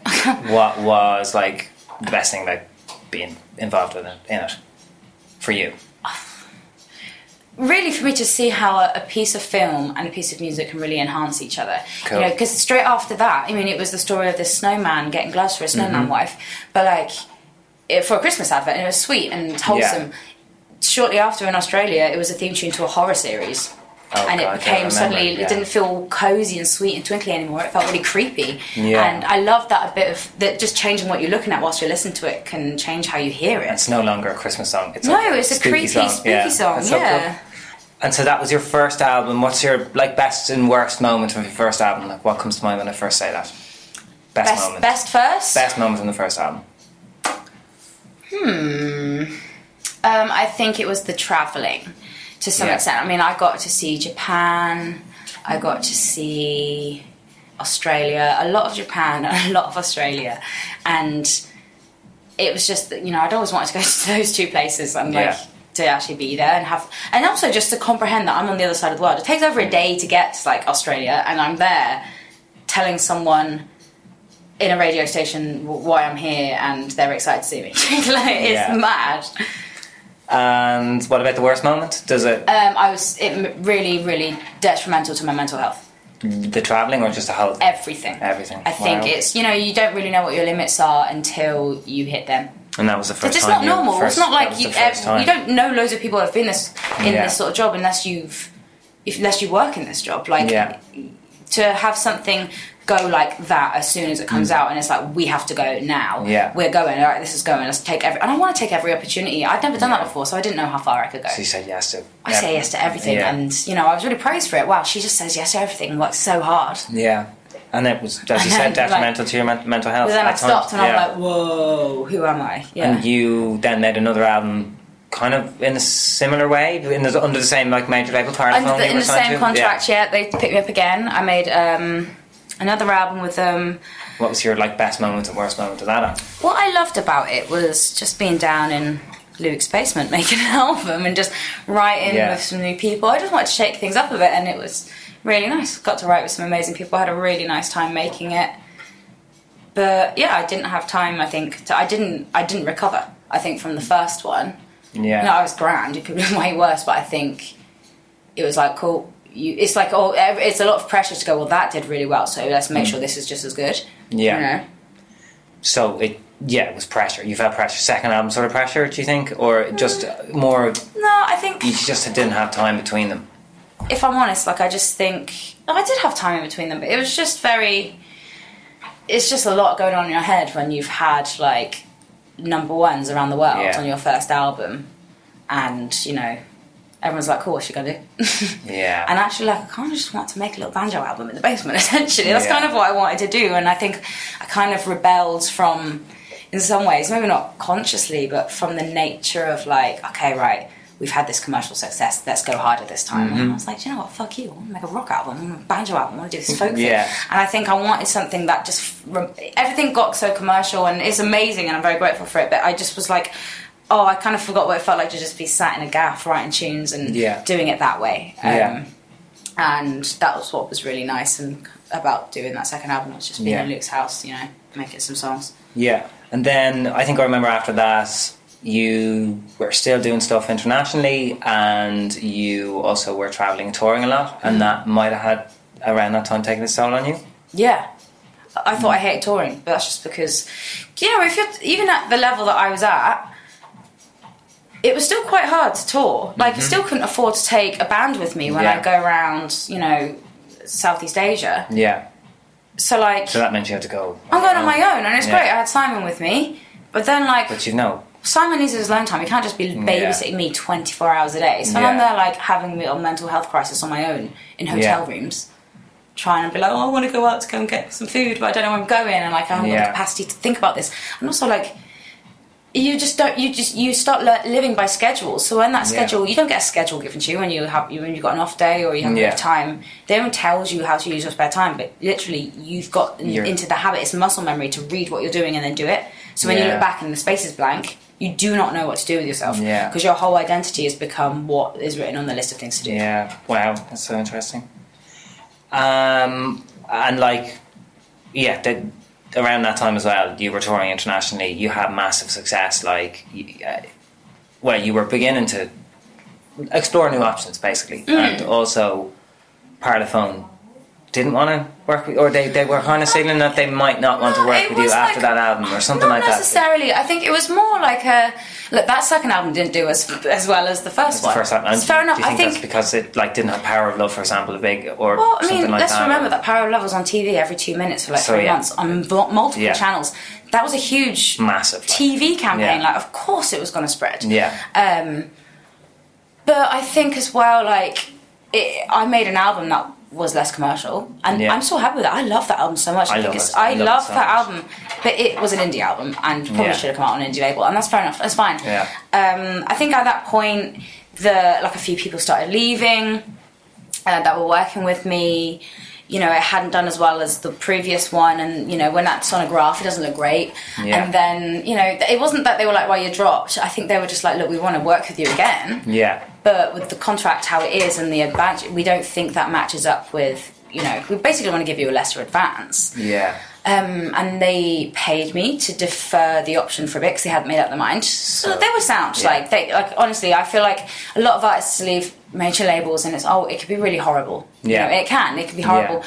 But I was really lucky that I didn't have any big falling outs. No one did anything bad. Yeah. I had a really. They still you know- text you and stuff like that. Oh, I'm still in touch with them like that. Yeah. you know, I think it's really nice to normalize just being nice and uh, not everything works. It's a major Yeah. label. Like it's not like an indie label where they're signing one or two things, you know, every now and Yeah. again. Like they're signing a lot and not all of it is going to work. Yeah. Statistically, it's not. And like I understand that and it's And, fine. And they were you know- cool and they they Cool, they everything was fine. So, for- well, they basically, essentially, it came to they wanted me again, but they didn't want to give me an advance. And look, I, I was fine. I don't need, I didn't need money, Yeah. but like, I wasn't going to give them my shit for nothing when I could, when I was in the position because I earned my previous masters. and the contract probably said as well. What, just what? if they wanted to sign you again, they need to give you They wanted to renegotiate the contract, but they actually Yeah. said that they didn't want to. They essentially didn't want to give me advance, Yeah. pretty much. Like Yeah. I'm paraphrasing there, but yeah.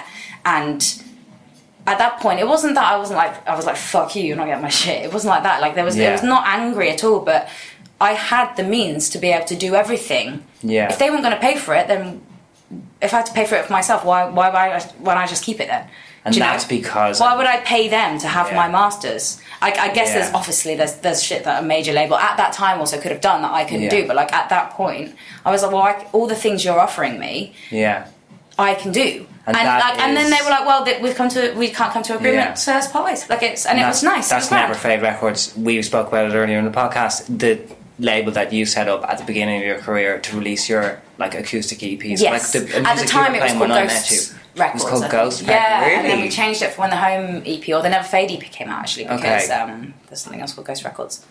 Okay, so that So we just named it after that. I was like, and then a new name. Ugh. fast forward what six, seven, eight years later, after you've gone through uh, a process with Parlophone and just it fizzled out, sort of thing. Hmm. You were then in a position to release your own masters on your own thing, and then just before yeah, you I stopped worked working with with, them. So they kind of it was my masters. I owned everything, and we Hmm. used them as a distributor. Okay, and then just before you stopped working with Parlophone or something, they might have sold to Warner's or something, but you also had some opportunities internationally, like at the end of the contract. What happened there? I remember you telling me something like Oh, that with started your career in Brazil, home, like your oh, God, that your was a real thing for me where I was like, God, I think we actually can do this independently. It wasn't like a haha, I don't need you. Because, like I said, I was really lucky that these people were nice. I had success with Yeah. them and they were hardworking, kind, good people in this industry. And I, you know, I'm really lucky for the experience I had with them. Um, because it's evidently is quite rare. Yeah. But, like, you know, I had success and then I didn't, and then we all went our ways. But with that, it was just a moment that made me feel like, God, I actually probably, we could do this ourselves. And I think it's interesting because, as we know, like loads of labels will give things away for free to, you know, for a song here and there, Streaming for some, companies, we for some mailing list yeah. names. Like, Yeah. they love giving shit away for free. So it was interesting to me as- someone who really, really values what sync can do for your career. Oh, yeah. I was my first album got so much sync. That was that was it for me. Like, and you know, I had an opportunity to have my music synced on a telenovela in Brazil, and they don't really pay very much for a sync fee. Yeah. So What's that, was like a- the fee you get up front to yeah. use the oh no, but the play, the thing in Brazil. It's TV called? Totalmente de Mais, and Yeah. it, I think that means like totally awesome. It was it's like a we don't really have it here, but there's a really big culture there of like these soap operas. Everyone Yeah. loves them. Like it's everyone will sit down and watch them every day. And now Yeah. they're kind of on streaming and stuff as well. But it's like they're big in Brazil. It's a thing. And they wanted your song. They wanted my song to be like the song to like they had a song for each kind of couple on there, and mine was the song for the main characters. Yeah. and they they wanted to use that. Essentially, I thought it was great. I and I also at this point I've been begging international and Warner's like, please can I go to Brazil? They have people on every day on the internet like, please yeah. come to Brazil. Come to and they were like, what do you think they like about you? And it's like the songs. Like, why is it so difficult? It's songs. They like my songs. Um, but there wasn't really a reason to go. They wouldn't pay for it. Um, but they initially didn't. They initially wanted to turn down that sync because the sync fee wasn't very high. But we were like, no, no, no, no, no, come on, like, like, go on. Like, we're not physically receiving a lot of money, but like, we're receiving a potential opportunity, and like, what can we lose? Like, literally, what could I lo- use? And you know lose? from Power of Love how much. Yeah, and it can- was for home. Um, and so they approved it. Well, we approved it.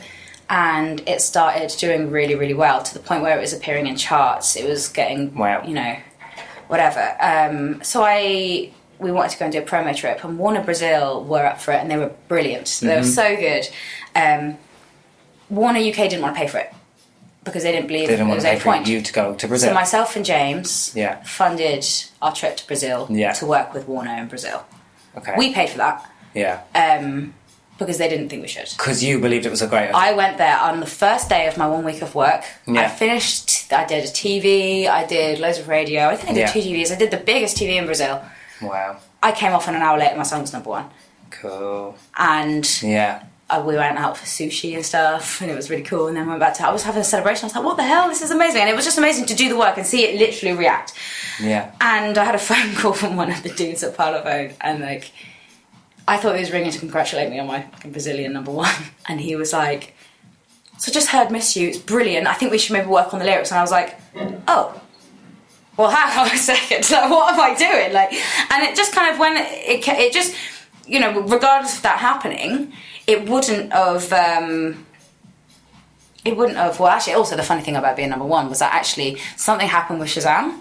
So Yeah. when that song was Shazammed, when it was played on, this show, the soap opera, you'd Shazam it and go, "What's that song?" so I re-recorded home for my album English it Rain when I signed to Parlophone. I kept my original recording from the home EP. Yeah, we didn't do that with our. When you Shazammed it in Brazil, if you were like, "Oh, what's this song?" Shazam, it linked to my master of home, so which I believe is karma for them It not is, paying for my trip paying. to Brazil. So the song that went to number one was my master of home, not so theirs. cool. and Well, that's so cool. And that's what Fionnán was talking about earlier. He was like, that made him rethink his whole release plan. Oh well, the thing is like go like you know like I, I wouldn't think about it too much. Like you work. No, just in terms What of like works now might not work. things. Yes, like, own your like, stuff, I want own to own the original one. Like, Unless you really get something good in return. Yeah. I'm not saying you should never get rid of them, but like it has to be worth it. And sometimes you think it's worth it because you get given, as you know, you get given eight grand. And you're like, wow, eight thousand pounds that pays off, and then Yeah. it makes money. And like, oh, Yeah. And after this then fizzled out, with, you obviously had that success in Brazil, and that mm-hmm. was like you said, it was like, it just gave me a boost to be like, I can do this on I my can own. Look, I've just own. done it. I've just Yeah. funded a promo trip here. yeah. And look, I don't want to like shit on major labels. But I think you, they like, run differently. They were brilliant. That like Yeah. I worked. It was a major label that worked with me in Brazil. It was just the Brazilian Warner office, not Yeah. the UK one. Like they were amazing. And Yeah. like, so and it was on them that that happened too. They- They, got yeah, me yeah. all of those bits of promo that led Yeah. to that happening. So like.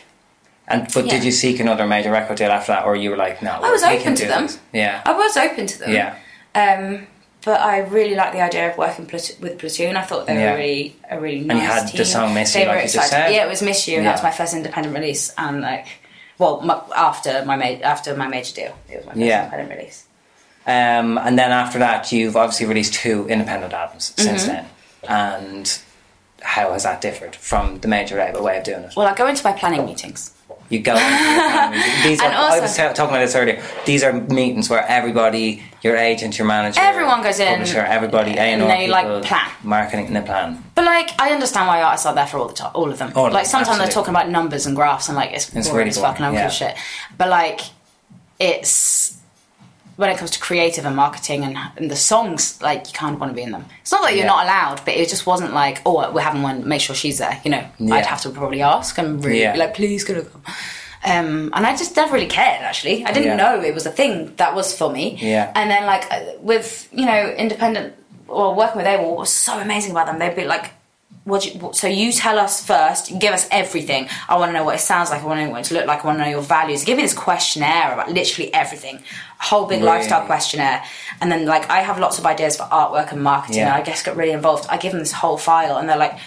Cool. Now we can come to you with our ideas and our plans. Yeah, we don't. They don't want to do that until I give them the ingredients and So until I explain what it. they want to understand Yeah. what my project is, what it's about, what is That's the really message.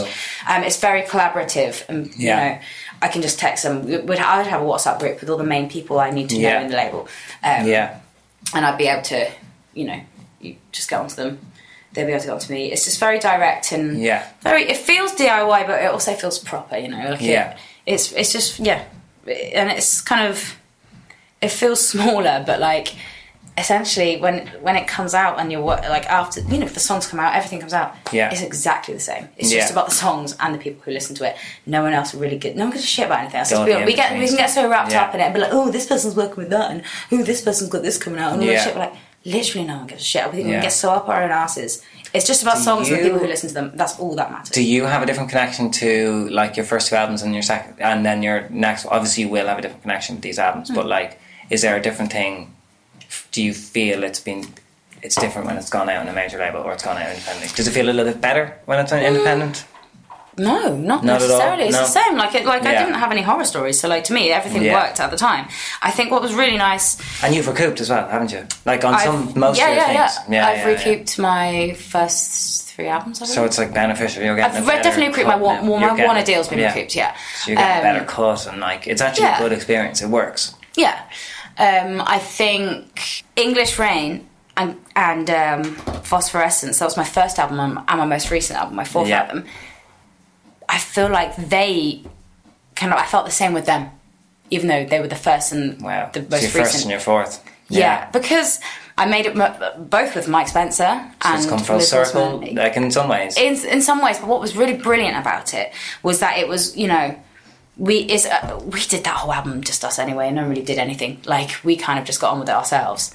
It was like we we were kind of left to it, left left to ourselves really to make English Rain, and it was like that again. And we we, we basically did the whole thing again, but with our values now Yeah. and without them. So it was all of the good bits yeah, and nothing else yeah, and it was really nice to revisit that same thing. Yeah. And as an adult, um, Yeah. So and that what- was really magical. um, And that was the same feeling for me. I felt like, and I think actually mostly just Mike and Liz going up there Yeah. and working with them felt like it just felt proper. I feel very lucky to have worked Yeah. with them. But that was like a nice. That was when they felt the same. and there was out. less cooks in the kitchen, probably.